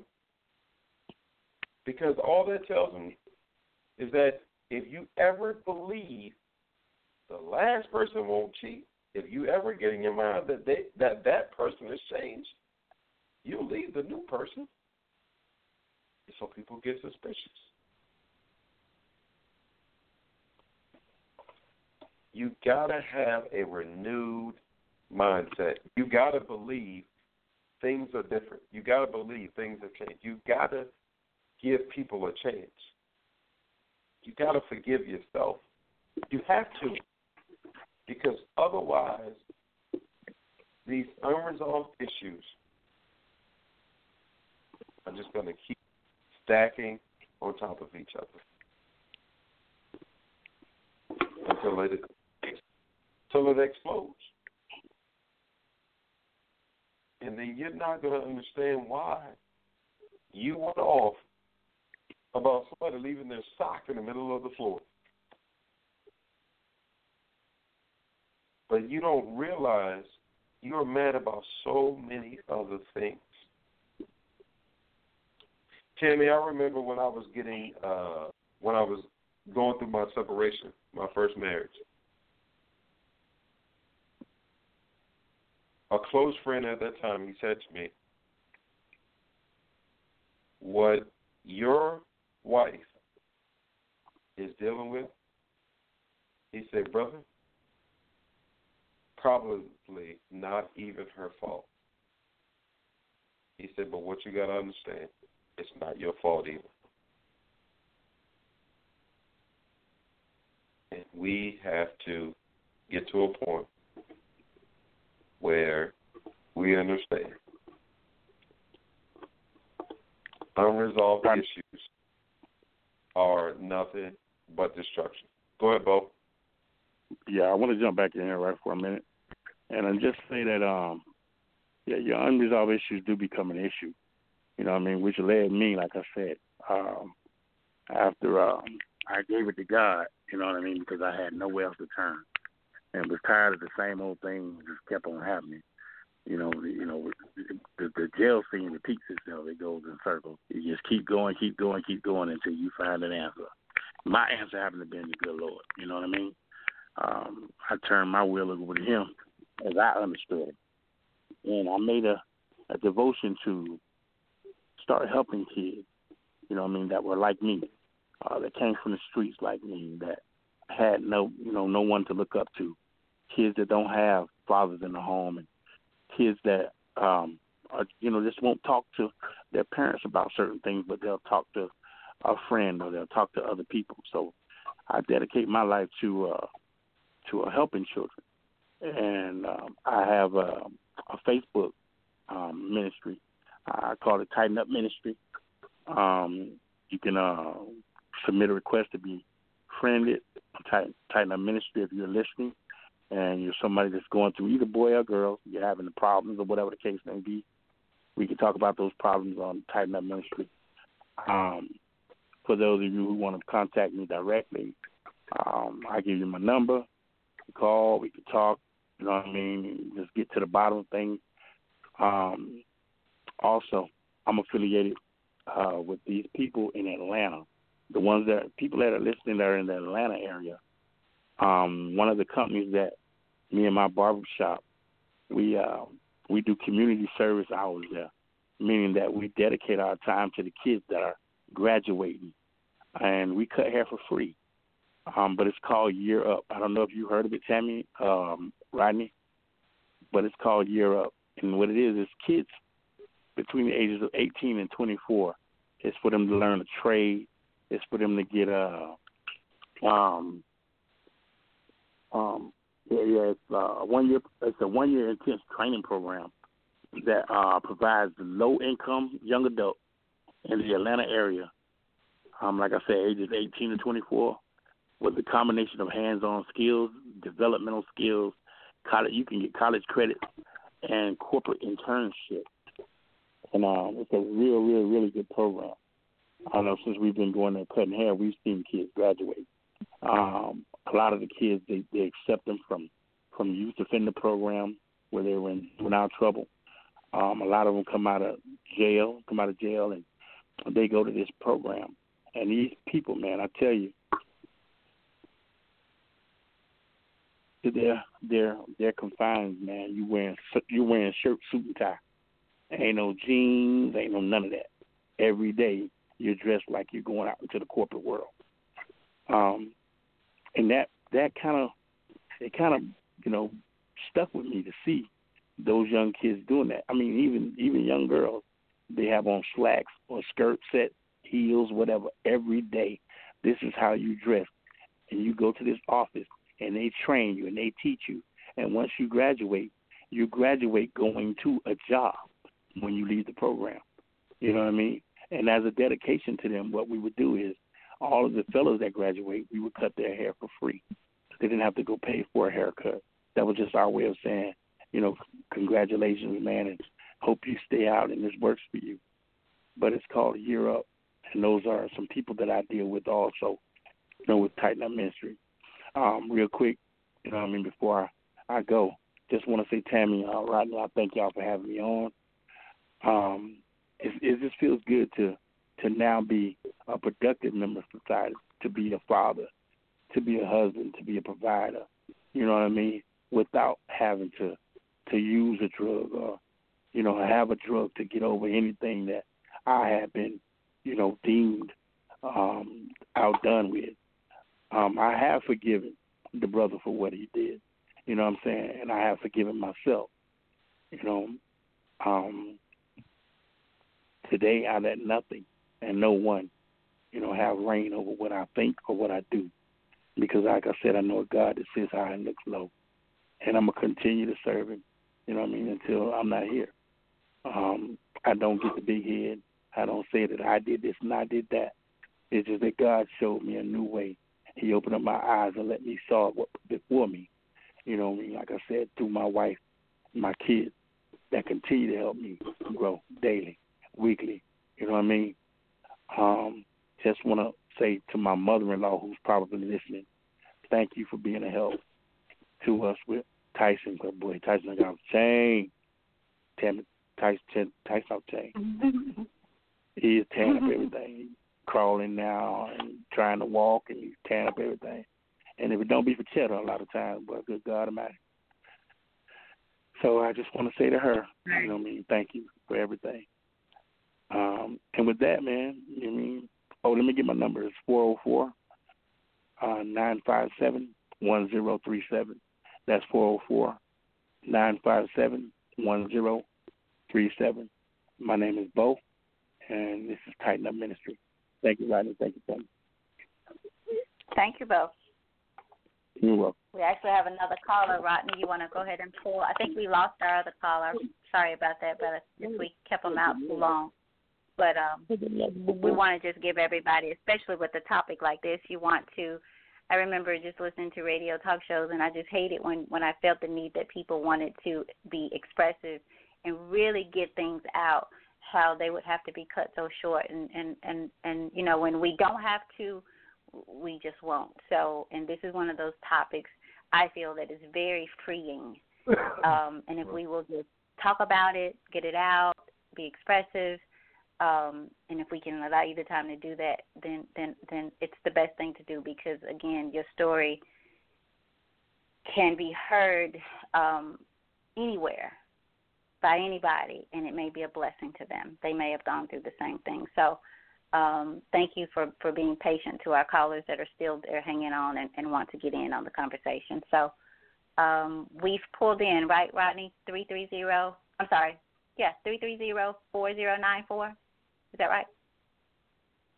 Hello. This is Henry. How's everybody going? Hey, Henry. Doing well. How are you? I'm doing well. How are you, Brother Rodney? Hey, man. Everything is good, man. Good, good. Yeah, I just wanted to, first of all, I wanted to commend Bo for giving his testimony. Not everybody wants to share intimate things like that can help folks. I really salute that brother for doing that. I would like to, you know, I've talked to, I'm sure, a few thousand people over the decades that I've been out trying to help folks. And this issue of forgiveness, I remember a lady that had some issues with her dad from childhood, and she literally was starting to hate him. And, you know, all she kept hearing from the church that she was going to is that she had to forgive. And she came to me.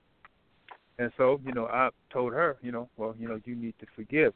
And she, and I remember when I looked at her because for some reason I guess she was expecting me to have something more. And I remember going home and I began to think, you know, the Bible, the preachers, everybody is telling us to forgive. But nobody actually explains how do you do this. Because there's different levels of hurt and wound. And some people have been hurt from childhood up, and some people actually hurt from the childhood, and the person who hurt you is still hurting you. And these people aren't necessarily asking for forgiveness. You know, they're just as devious and devilish now as they ever were. And so how can you actually make that decision? I remember living in almost fear that one day someone would come to me and ask me, why would I expect them to accept a God that when they were a little child, they prayed to that same God and asked for their uncle or whoever to not come upstairs and molest them, and he didn't stop that from happening. And now, you know, that you're older, now you want me to come back and go back to this same God that didn't come and rescue me when I was a child. And I used to live in fear that somebody would bring that to me because I wouldn't have known what to have said. You know, I'm out there 20-something years old trying to help people. But I'm just going to say this for people. Maybe this can help somebody. This is the method that I have found to be very effective in learning how to forgive, the actual method of how do you do this. First, you have to be willing. And willing doesn't necessarily mean that you feel like it. Willing, it just simply means that you're going to make a decision to do it. And the method that I use is going to sound a little crazy, but the word repent really means to do over again. You're going to go back and do the thing over again. You know, you're going to repent. You're going to start a new life all over again. You're going to be born again because you're going to go start a new life. Okay, so the word repent doesn't just mean I'm sorry. It means that I'm going to go back and do something different. So a lot of the hurt comes from memory. You know, we live out of our memories more than we think we do. But what one of the things that I have found to be effective, not to take up too much time, is go back to those times. For example, the person that is hurting you or hurt you, go back to those times when they hurt you, and instead of seeing it the way it happened, repent or do that memory over again. But this time, go back and see the thing happening the way you wanted it to happen. Instead of seeing the person hurt you, see them love you. Instead of seeing them now abuse you, you know, see them helping you. And even though that's not really what happened, what will happen psychologically is that it will screw up your memory of what actually happened, and the pain won't be there. I've learned from studying martial arts for years that the way that you deal with fear, if somebody's put a gun in your face and you're panicking, you use your peripheral vision and you see the whole picture. And the reason that makes your fear drop to almost a zero is because you're not afraid of everything else that you see. You're only afraid of that one thing that you see. So when you branch out your vision and your awareness to everything, the chairs, the room, the ceiling, the floor, the whole scenario, those are things that you're not afraid of, and you become aware, and that fear no longer has a focal point. It is now diffused. Your conscience becomes diffused, I should say. So I just, you know, it may sound a little crazy, and it may feel a little ridiculous, but I guarantee you, if you run your mind through that about 2 or 3 times and see the situation completely different, that the next time you see that individual, you will not have that same feeling, and you'll be able to proceed and make decisions to forgive that person for whatever they've done.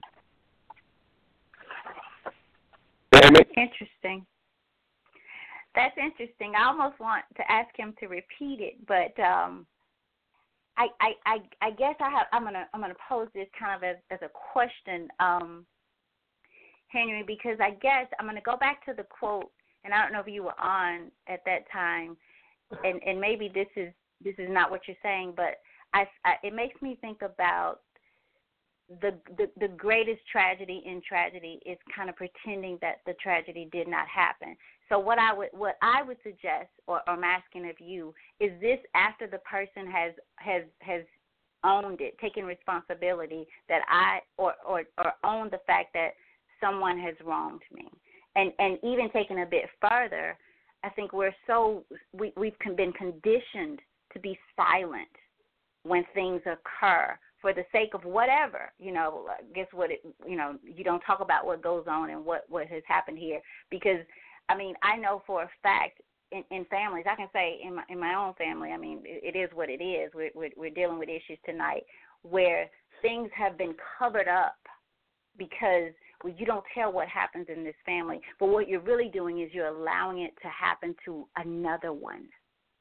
And so I say, If that's your choice to do that, or if that works for a person, because some people need to hear, I'm sorry. Some people don't care about you saying sorry. They're able to pick it up and move on. But I want people to be really transparent to themselves about what do you need for healing and to forgive. And sometimes it means going back to that person, if you can, and saying, you wronged me. Whether they give you a sorry or not, but I still go back to the greatest tragedy in tragedy is pretending that it didn't happen. And so I would say, once you own it and you've gotten whatever you need to be restored, to be selfish a little bit, and really, you really have to get it off of yourself. As Rodney talked about his professor, I thought about the quote, unforgiveness is like you drinking poison and expecting your offender or the person that hurt you to die. I mean, picture that. You drink the poison. You've hurt me so much, so I'm going to allow it to empoison my body, my spirit, my mind, my soul. Now I want you to die. That's crazy. Just the thought of that, the visualization of that. So, again, people, be mindful of what you need to heal first, to heal. And to make that person or persons accountable because I think that's the first mistake that we make is we let people off the hook too much. We let people go. We let adults we give them an okay. We give them an out. We let adults allow adults to sit back and make choices that will forever affect a child's life. So what really can we say as holy people? If you're sitting back watching me be abused, Mother Jones, whatever, whoever you are, if you're going to church and if you're serving this mighty, powerful God and you're telling me as a child, do this, do that, but at the same time you're sitting back allowing an adult to wrong me, then how am I going to believe that I need to serve this God? How am I going to believe that the world has something different to offer me? And so I say to people, make it personal. Make it personal. Be a little selfish here and figure out what you need to do to right the wrong that someone else may never be able to right. And do it without worrying about how someone else feels about your coming out or whatever. Do it with healing in mind, healing my soul, taking control of my future. So that's the only thing. That's the only thing I'll say about that is the tragedy part. If they've owned it, and now they want to regroup and re-get this visualization in their mind, change their mindset up about it, and I'm all for that. But I do think we need to address it first, if we can. Okay, can I just say one little thing? Go ahead, Henry. I think. Yeah, I totally agree. I think that is one method of getting control of it. Maybe if you use the idea, you remember how when we were in school, I don't know about girls, but back in the day when a bully used to be bullying us, and we was basically hurt and intimidated. And what we would do is, if you had an older brother or dad or whatever cousin, he would tell you, you need to stand up to that bully. And so you was afraid to do that. It's kind of like, I already figured that out, but I'm scared to do that, So they might teach you how to box or teach you how to do whatever, karate or whatever, and build up your confidence. And one of the things that you would do is you would relive the time, the next time that bully comes to me and does this to me, I'm going to punch him in his face. You started seeing that. But really what you was really seeing was the past tense times that he did that. When your brain came and you saw him coming again, it was you thinking about the past and how he came at you in the past. But this time you changed what you saw, and you saw yourself hitting him or fighting him and winning.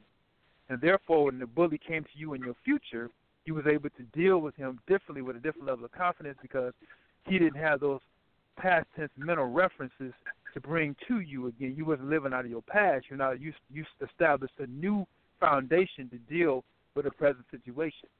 And that's why, that's kind of the gist of what I'm saying. You're creating another foundation to function off of based upon healing your past, but you still got to build. You still have to build something new because now you just got a big old open foundation laying there, but you got to now, pour in cement and build a frame and create something beautiful versus allowing that ugly thing to be there. But if you tear something down, you got to rebuild something new. So that's kind of like what I was trying to say. Right. And using that same scenario, I would say, even with that scenario, if you most times if you respond to a bully, most times I'll say, for the most part, they back down anyway. However, and that's what I call confronting. Just hey, let's do this. Let's get this over because I'm not going to deal with this for the rest of the year.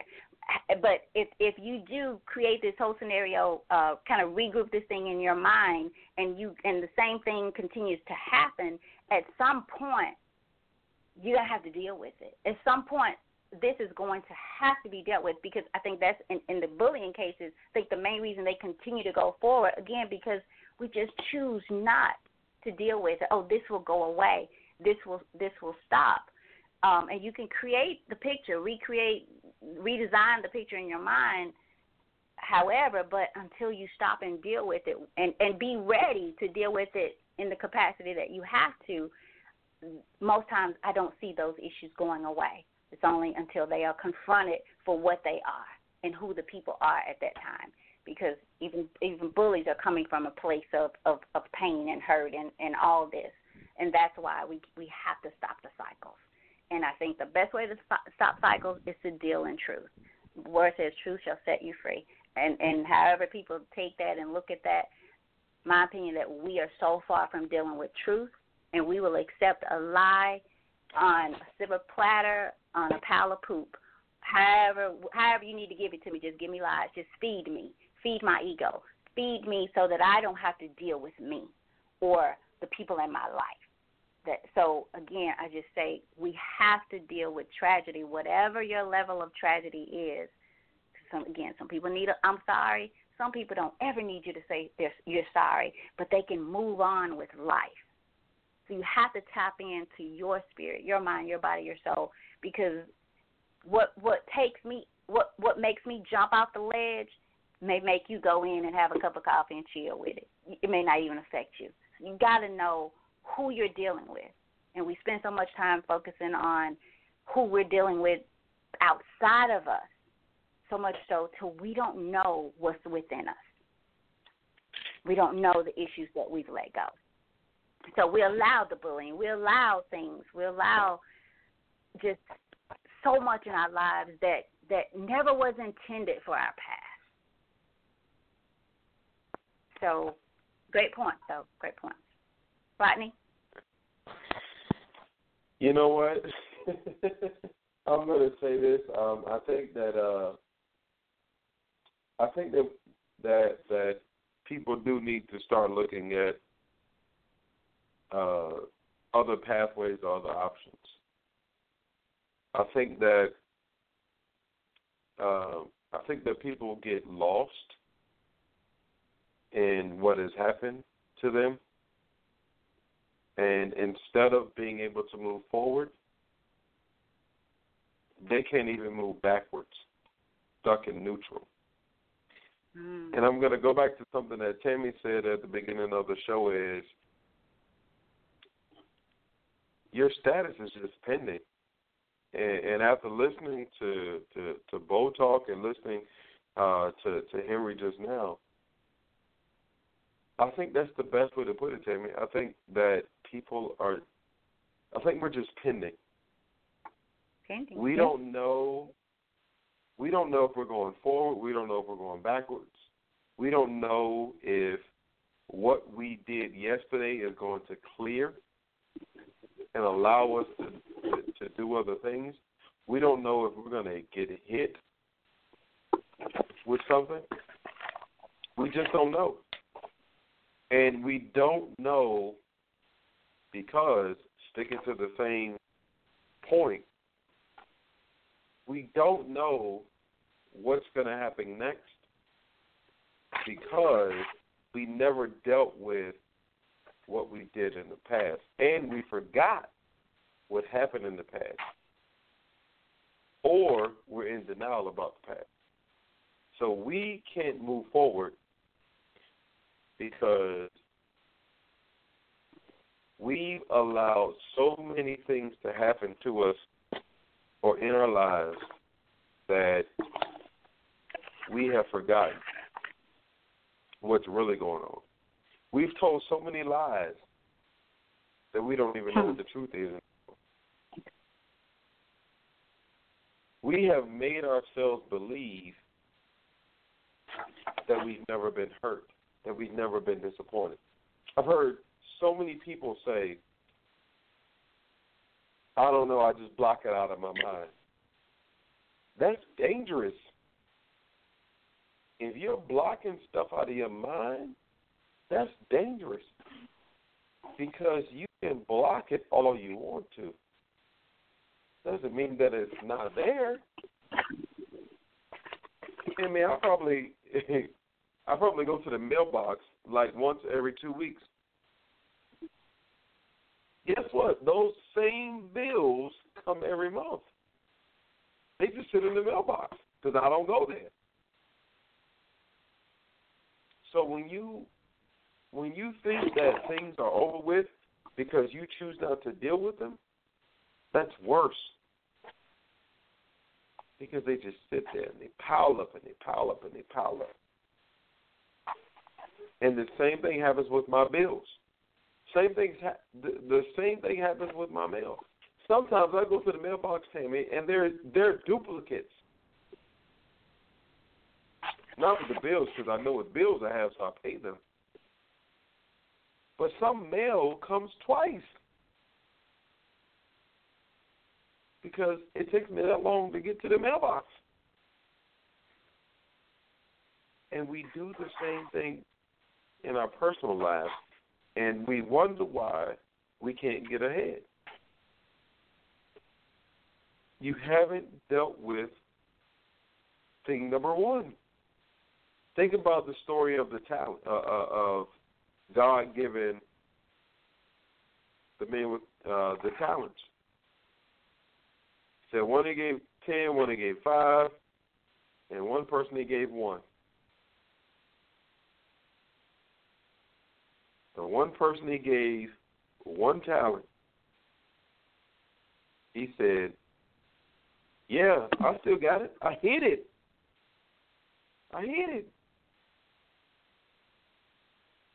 And that man was cursed. How are you going to be blessed hiding what has been given to you?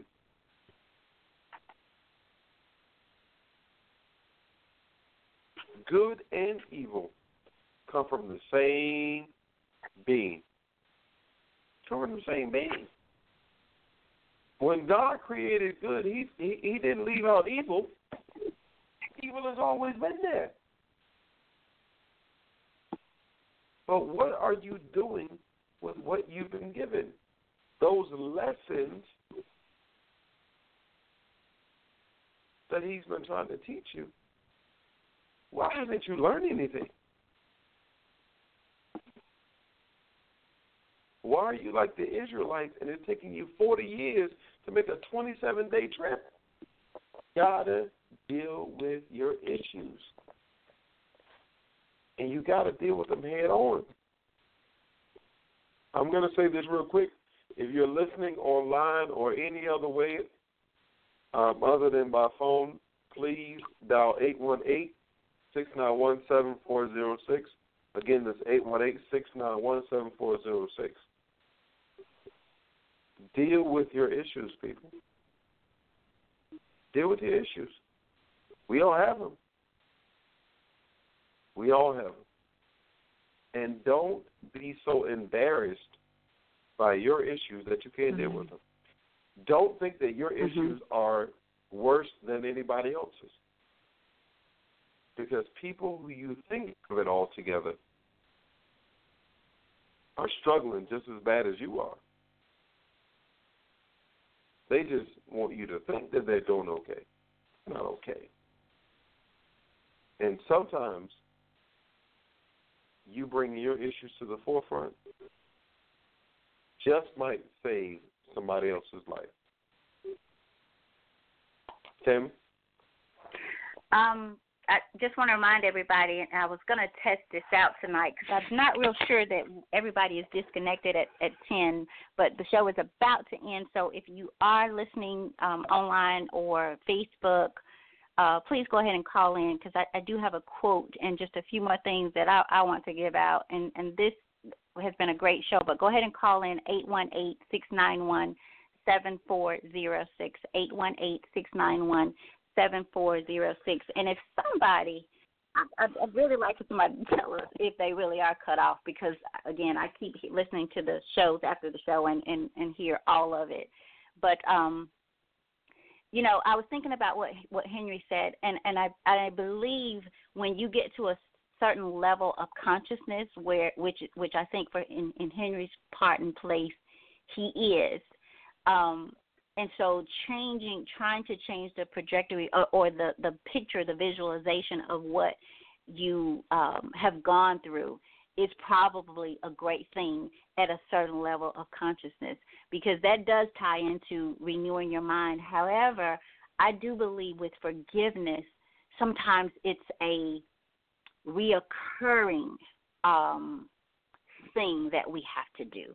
Because when someone has truly wronged you and really hurt you, sometimes that pain lies dormant.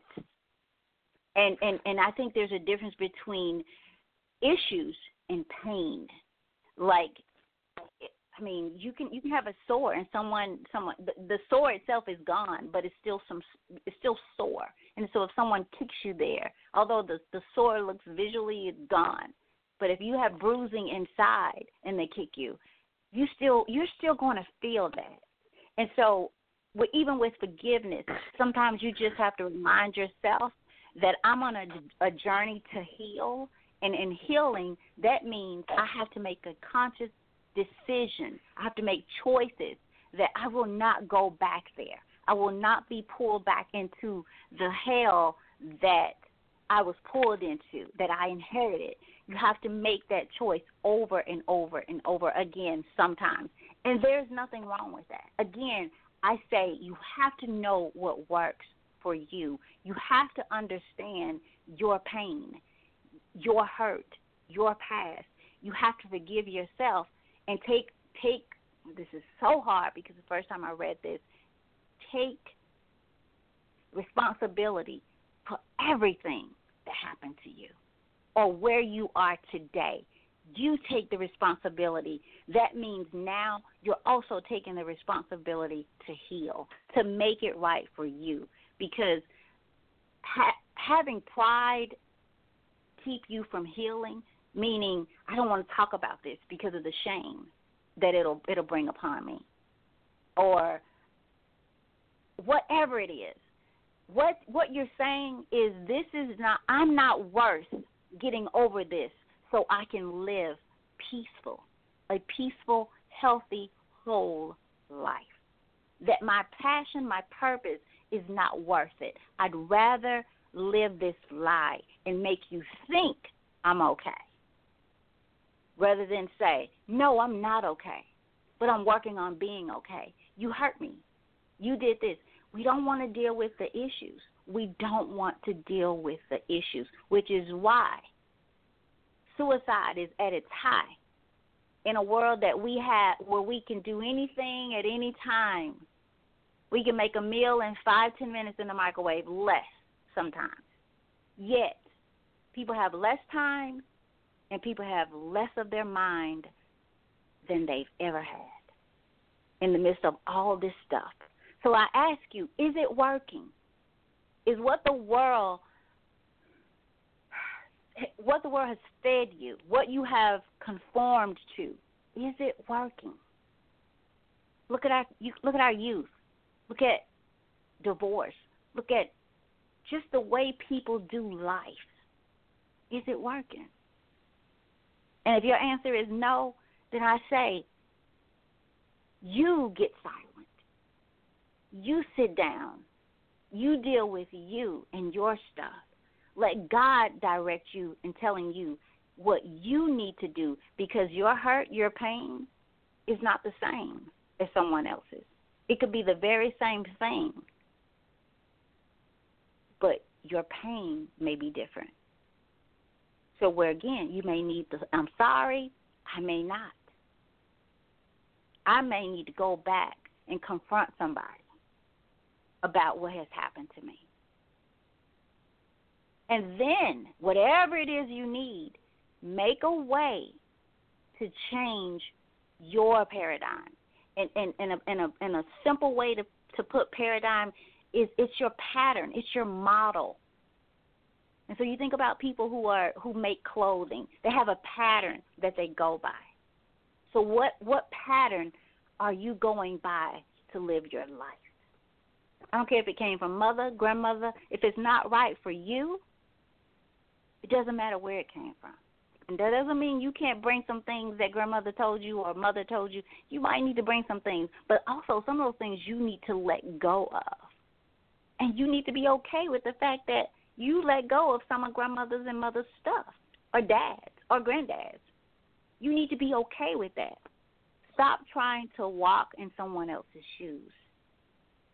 Stop trying to dance to someone else's music. Stop looking outward and look in, because there lies all of your answers.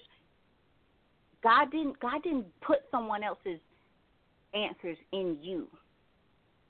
Now you make it be a blessing to someone else through your walk, but you have to find your own answers. You have to go within, and that's what we're afraid of.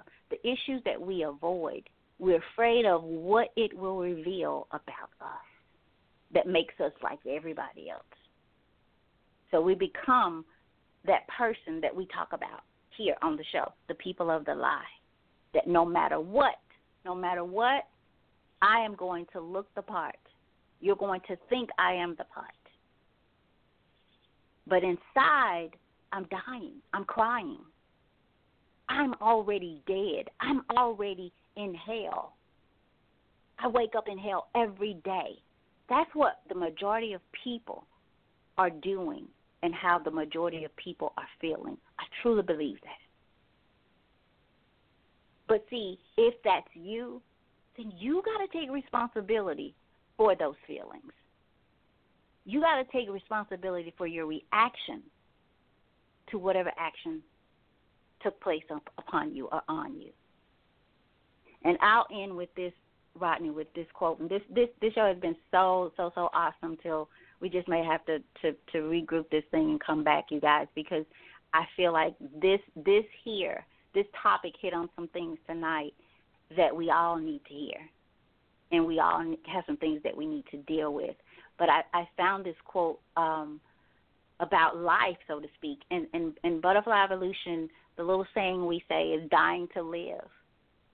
Dying to live. So this is saying that you are living. You have breath. You wake up.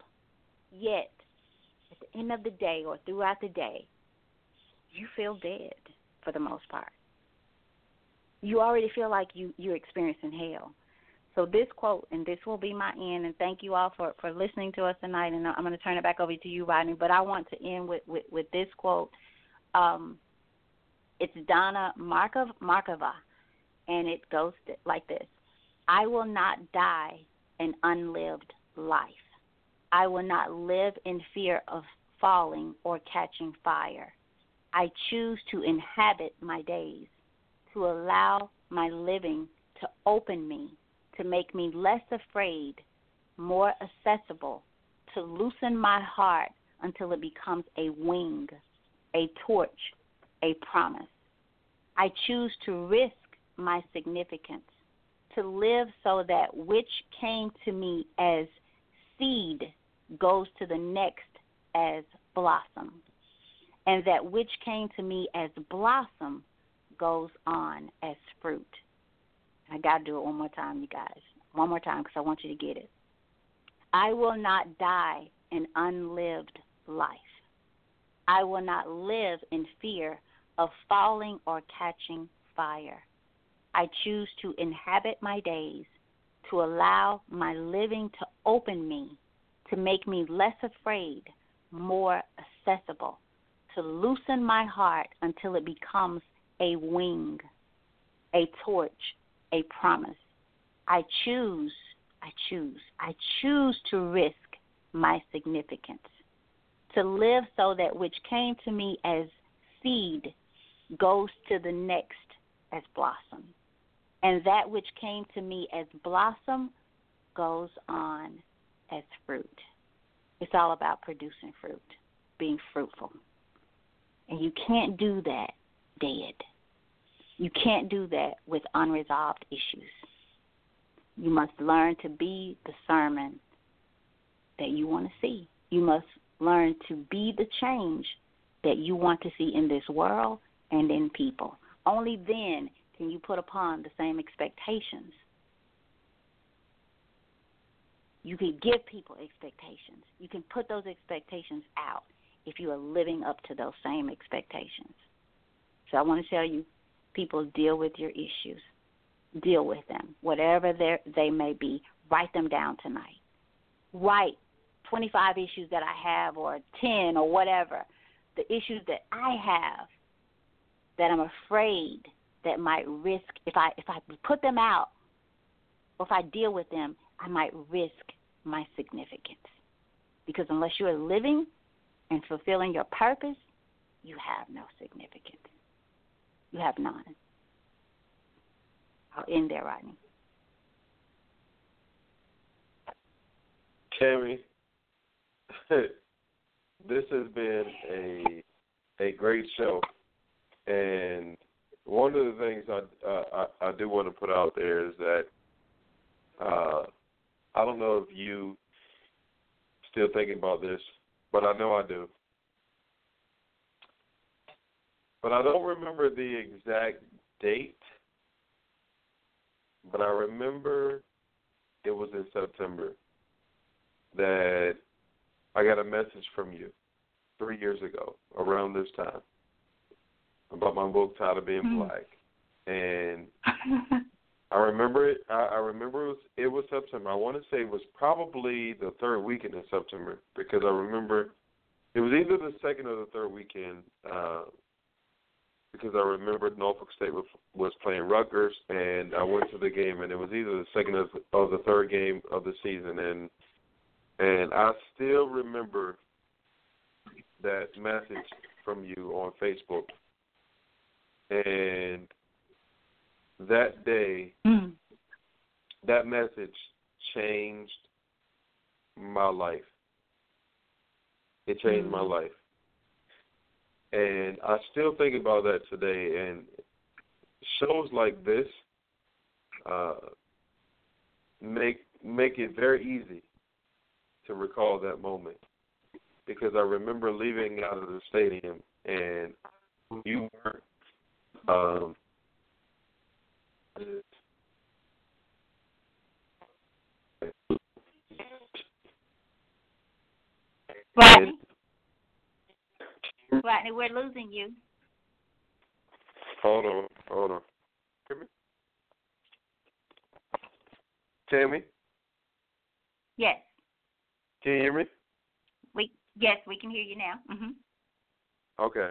You said you were leaving out of the stadium, and then it started to kind of break up. Oh, okay. So I'm leaving out of the stadium, and you know, I see your message, and I didn't know who you were, but to me, it was a big deal. The fact that somebody had seen my book and somebody wanted to talk to me, it was a big deal to me. And you know me, and some of our listeners, they know me too. And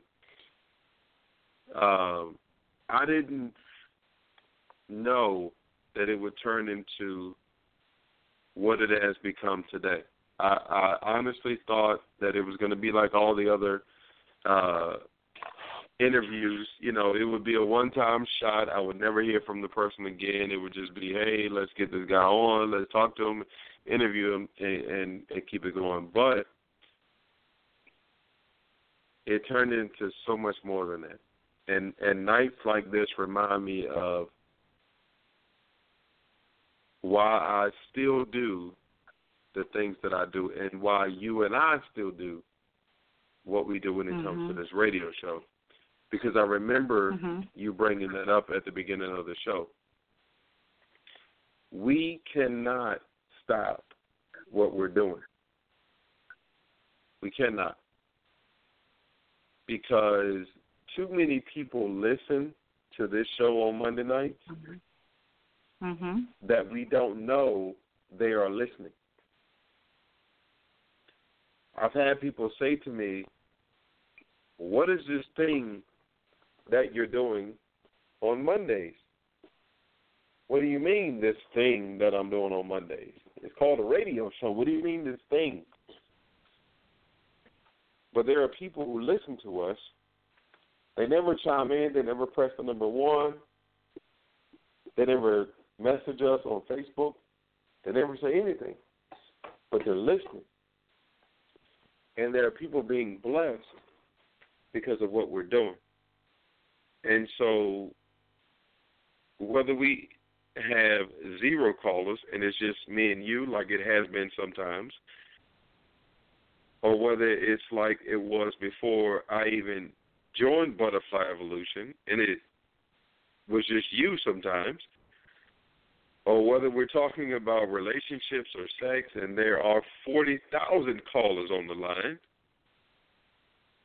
we have to keep doing what we're doing. Because things like this, topics like this, are necessary. They are more necessary than you and I even realize. Yeah. Yeah. I was reading an article today, Tammy, and it hurt to read the article, but I had to read it. I couldn't stop reading it. And it was about education, and it was about a school district doing something that is detrimental to kids. And it was heartbreaking, one, because it was the school district that I graduated from. And then, two, I know it's not only happening in that school district, but it talked, the article was basically about how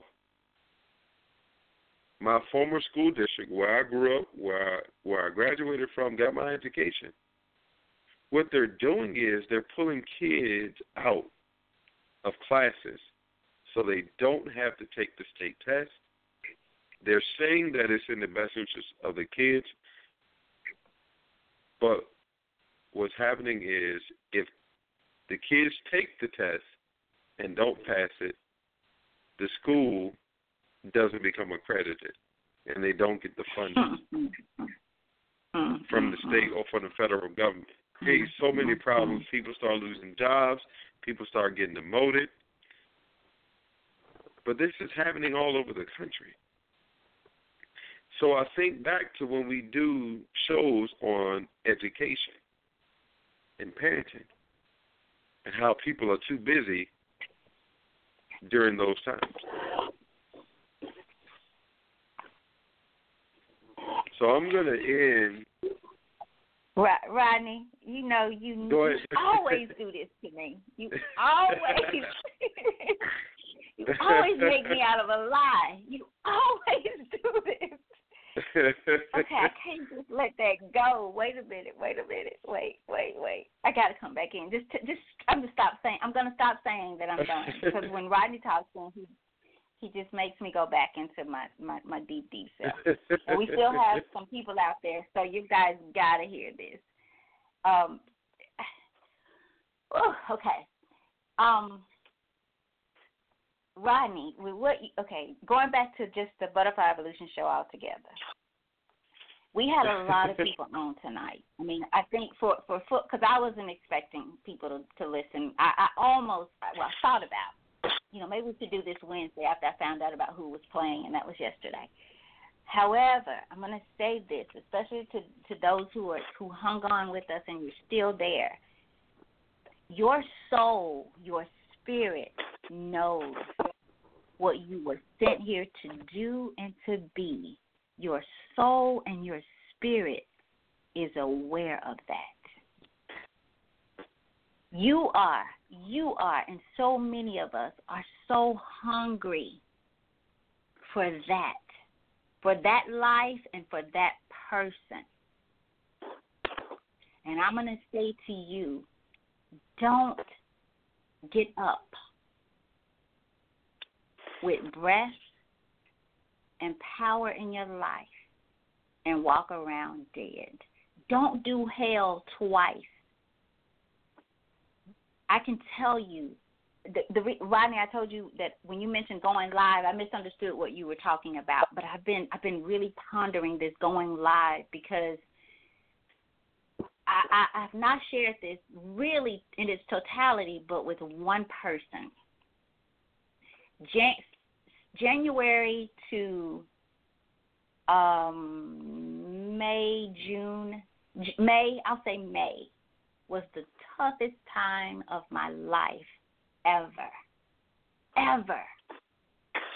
Emotionally, spiritually, I questioned everything that I had read, learned, that I was trying to be, working to be, I questioned it all. But then one day, and I can't even remember this day, but I could tell you I've never felt more at peace and alive ever. So I say that to say, I feel like God not turned my world upside down, but turned me upside down. Like I got to a place where God said, okay, you are really serious about this change, this purging of yourself, this dying to live. So let me just turn you over now. Let me just shake some things up in you, not necessarily in my life, but in you. And he just gave me a couple of shakes. So I just, as if you're shaking all, someone's trying to get the money out of my pockets, and I'm just, instead of getting it, they're just going to turn me upside down and shake it till everything falls out. And one day, it all became so clear. And I wish I could remember the day and the time. However, that does not mean that I have perfect days. That does not mean that I get up and I'm happy and I'm feeling great and I'm just loving on God and I'm just feeling this thing every day. It does not happen. But what does happen is I make a choice to be conscious in myself. I make a choice to determine where am I today, what side of my emotions, of my transformation did I wake up on, and what do I have to do to make sure that I get back on the right side or I stay on the right side. What do I have to do this day to remain there? And that's what I meant when I talked about unforgiveness. Sometimes, and for some of us, unforgiveness has to happen over and over and over again by choice. Because if that person you forgave does not change, then guess what? His or her actions are going to be the same in your life and towards you. If they don't change, nothing about their actions changes. But if you do, if you make a conscious choice that I will not allow you or your hell to send me to hell this day, you can make a choice and I'm going to forgive you again. I'm going to forgive you again. And so, people, energy, and I just thought about whatever you said, right, and made me think about this stuff here. But energy, the fact that you don't deal with your issues, that energy is going to attract people in your life who has not dealt with their energy as well. So if you keep hitting same situations and same people, guess what? You're the same person. That's what we meant when we said those experiences that keep coming to you to teach you and to get your stuff out of you. So don't run from situations. Don't run from circumstances. Don't run from experiences. Your life is your teacher, but only if you show up for your life. Only if you show up and say, I'm ready, because my spirit and my soul knows why I was sent here and what I was sent to do. And the very fact that you choose less, that you settle for less, puts you in turmoil with your spirit and your soul, which disconnects you from God. You can think that that we can't be disconnected. Oh, no, you can. And most of us are. So just like when you get saved, people, you go to church and you think, I'm getting saved today. You walk away. The worst thing that they do to us is have us walk away thinking that it's all done. I got saved. I'm saved, sanctified, filled with the Holy Ghost. I will never have another problem in my life. That's when it starts. It's no different with this change and this transformation and dealing with yourself. So if you're not willing to be challenged and to be called out on your stuff, you can't do this. This will not last. But I'll tell you this, just before that place where you get to realizing I've made that paradigm shift, I have crossed over so to speak. It's kind of like Martin Luther King's speech, The Mountaintop. When you realize that what seems normal to the world no longer seems normal to you, that dysfunction, that drama really just gets your spirit intertwined and you can't deal with it, that is when you know you keep going. But people, don't die. Don't live dead. Don't live dead. When you die, be empty.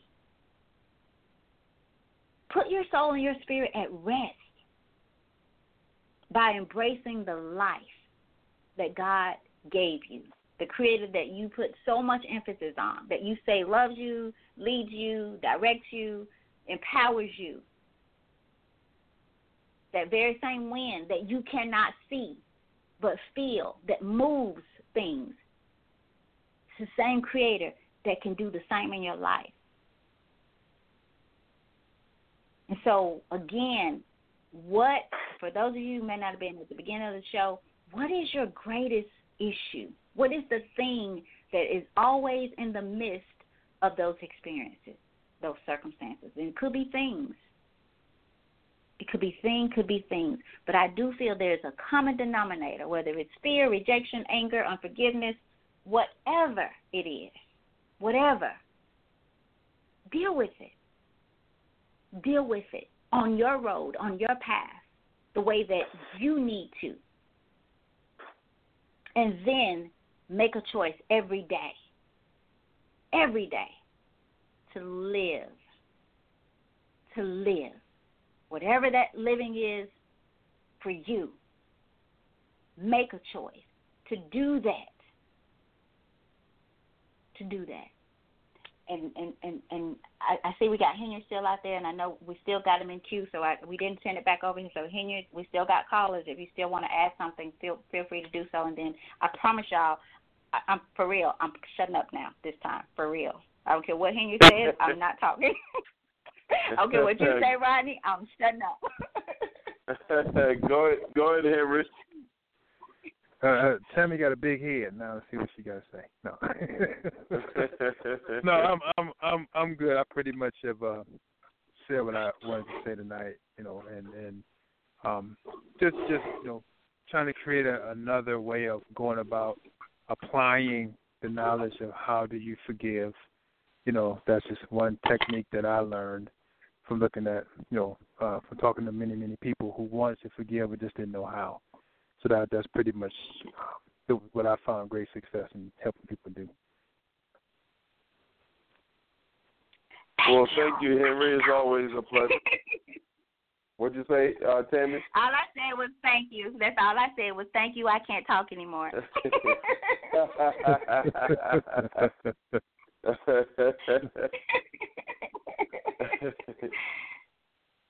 So, as we close out the show, and we are so grateful that we have a great audience every week, and we have people who stick on with us even when we're 30 minutes over the show like we are now. There are people who just stick on with us, and we are just so grateful. And even the people who can only give us 5 minutes, we are a grateful team. And what I'm going to say is this.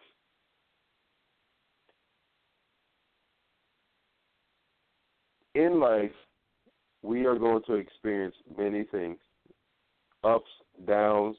We're going to experience good things. We're going to experience bad things. We're going to experience things as low as the valley, but as high as the mountaintop. But what we always have to remember is that where those experiences end, we have to leave them there. Nobody is going to care about the bad you've done when the last thing you did was great. The same way nobody cares about the great things you've done when the last thing they know about is something that was bad. So always remember, tie up loose ends, don't leave anything undone, always ask for forgiveness, and always forgive before people even ask to be forgiven. And my last is simply this. It is the title of the show. For those of you who are confused, or you may be trying to figure things out in your life, go back to the title of this show, and that is, your unresolved issues may be the issue. We have enjoyed being on with you guys another Monday night. We are going to continue to do this each and every Monday at 9 o'clock Eastern Time, 8 o'clock Central. We love you guys. We appreciate all of the support. And we're going to continue to say thank you, because we are truly grateful for our faithful listeners and our supporters. Whether you ever press the number one or not, you are just as important and just as meaningful to us as those who do. Because your silence on this show doesn't mean you're not a part of the conversation. It simply means you didn't press the number one. We hope that you guys have a blessed week. We hope you get a good night's rest, especially if you're on the East Coast. But when all else fails, remember, we'll be here next Monday. Same time, same station. Good night, everybody.